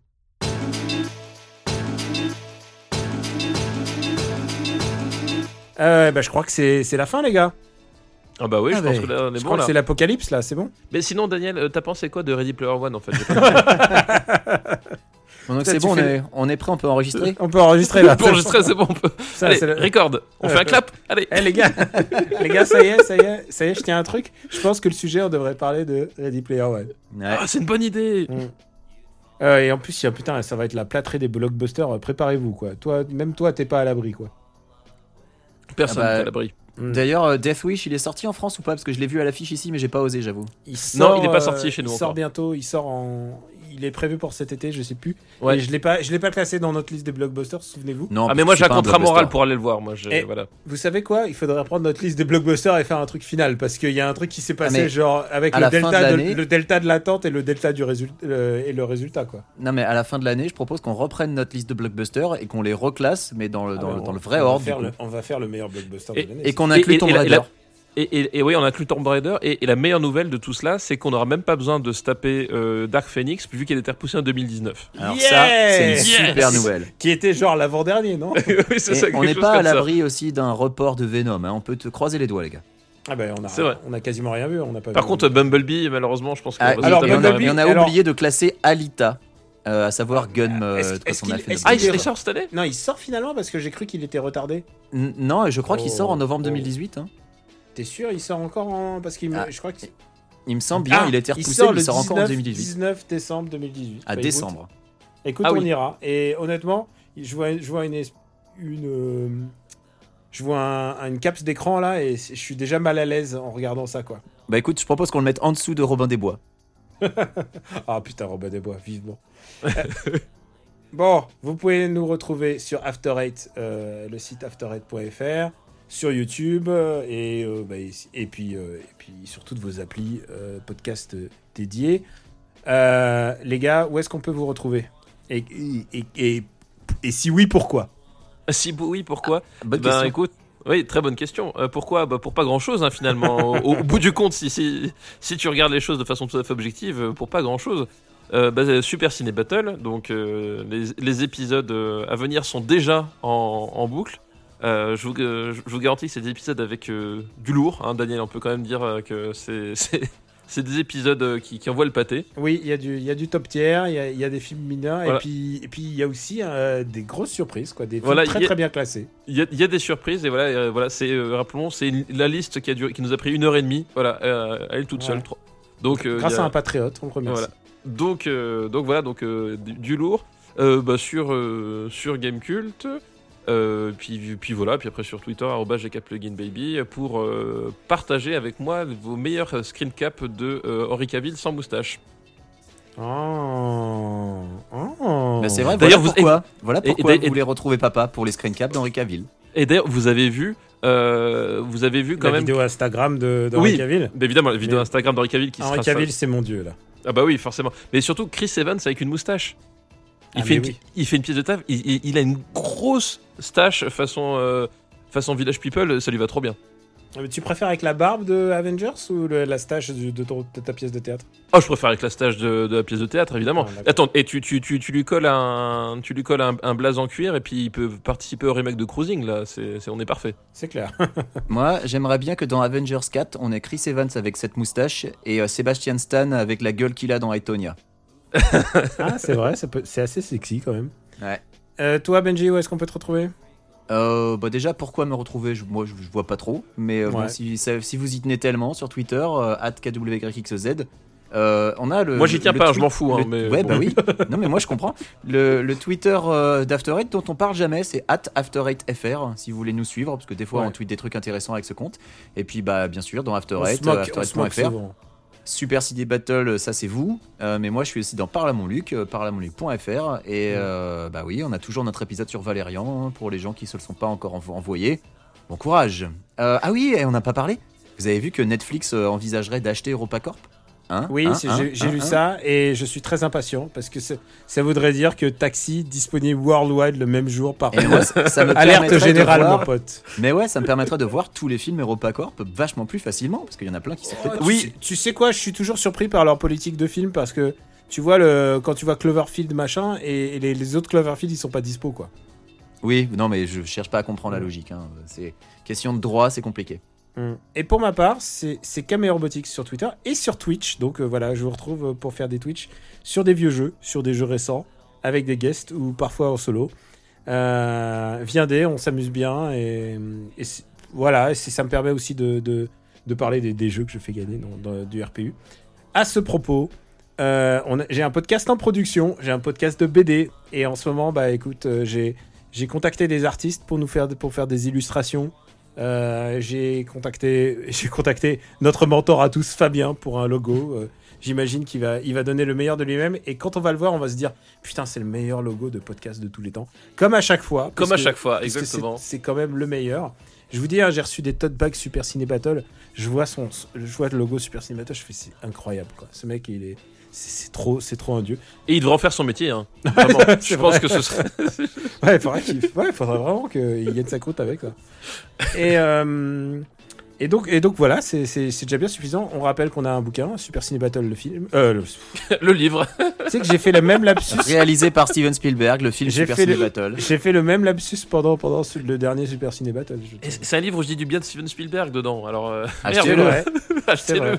Mais alors pas du Si bien vous de- avez souffert pendant une heure et demie, là, achetez le livre. Attends, attends, mais tu dis pas du bien de Speed Racer, je tiens à le dire. Mais Bah, il a raison. normal. Je suis objectif. Oh là, mais arrêtez, mais arrêtez, mais c'est quel. quel...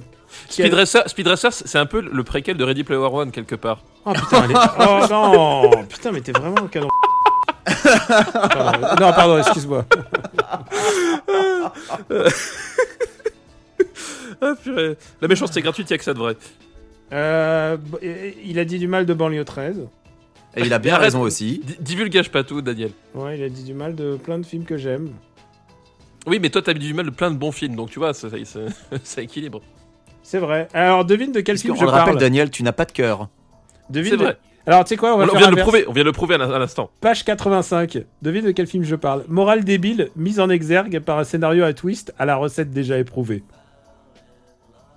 Euh, c'est dur parce que ça- c'est plein de films, ça. C'est. euh, pff. Et je, Eh je- ben écoute, eh, achetez le livre pour, pour trouver la Alors, réponse. je dis Alors, American je History X. Non, Non. et, et je vous dis, c'est une phrase que j'ai dit. Alors maintenant, je vais dire une phrase que papa a dit. Ne dites pas la solution. Il parle d'un autre, il parle d'un film. New York 1997, sans talent ni intérêt, un long moment bruyant, racoleur et pénible. Euh, je crois que je sais. Moi j'ai trouvé. Ah oui, mais je suis con, c'est moi qui l'ai écrit. Bête. Mais je crois que je. Mais en tout cas, je vois un film qui correspondrait parfaitement à ça. Ah bah, tu nous le diras hors antenne. Voilà. Bon, on fait. vous, en- on vous embrasse très fort et on vous dit à très bientôt. Ciao. Ciao tout le monde.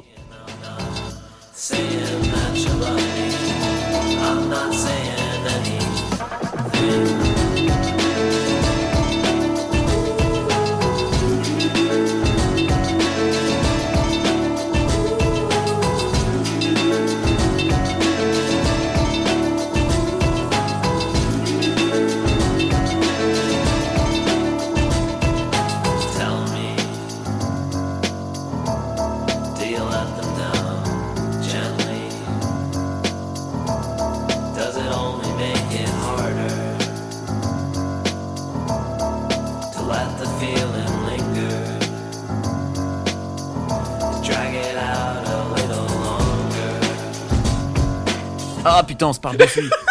Et euh, tout ça pour qu'au final on le fasse en Non, je laisse, un, je, laisse un gros silence en me disant, bon, bah, je vais le laisser dire, tu vois. Oui, mais moi aussi, je me suis dit pareil. Est-ce qu'on bip, est-ce qu'on bip mon quand même?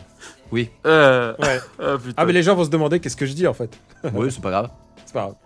Eh ben, on, pourra révéler dans les, dans les bonus que tu dis euh, espèce de Fabien Antoniente. Et hop, Et heureusement qu'on a dit que l'épisode ferait pas 2h, 1h46, merci. Et voilà, voilà, euh, pas 2h, pas 2h. Tu vois ce que je ressens quand on approche des deux heures dans, dans Super Ciné Battle hey, hey, J'ai monté déjà un épisode qui fait 2h30 et là il m'en reste un qui fait 2h20. Ouais.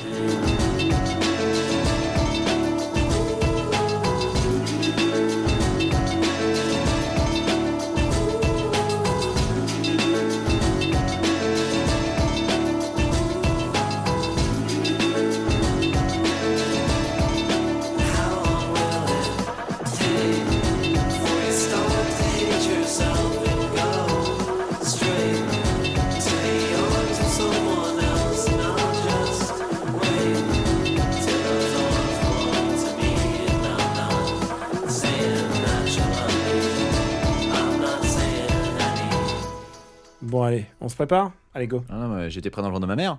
Oh putain, mais bien joué, bien joué, Benjamin, bien joué, bien joué. Mais oui, c'est ça qu'on veut, c'est ça qu'on veut. Ça suffit. Tic tac, une, deux, pipe direct dans les caisses. Allez, C'est quoi Si je pouvais noter le nombre de fois qu'il l'a dit, putain. grosse patate ras du poteau. Mais oui.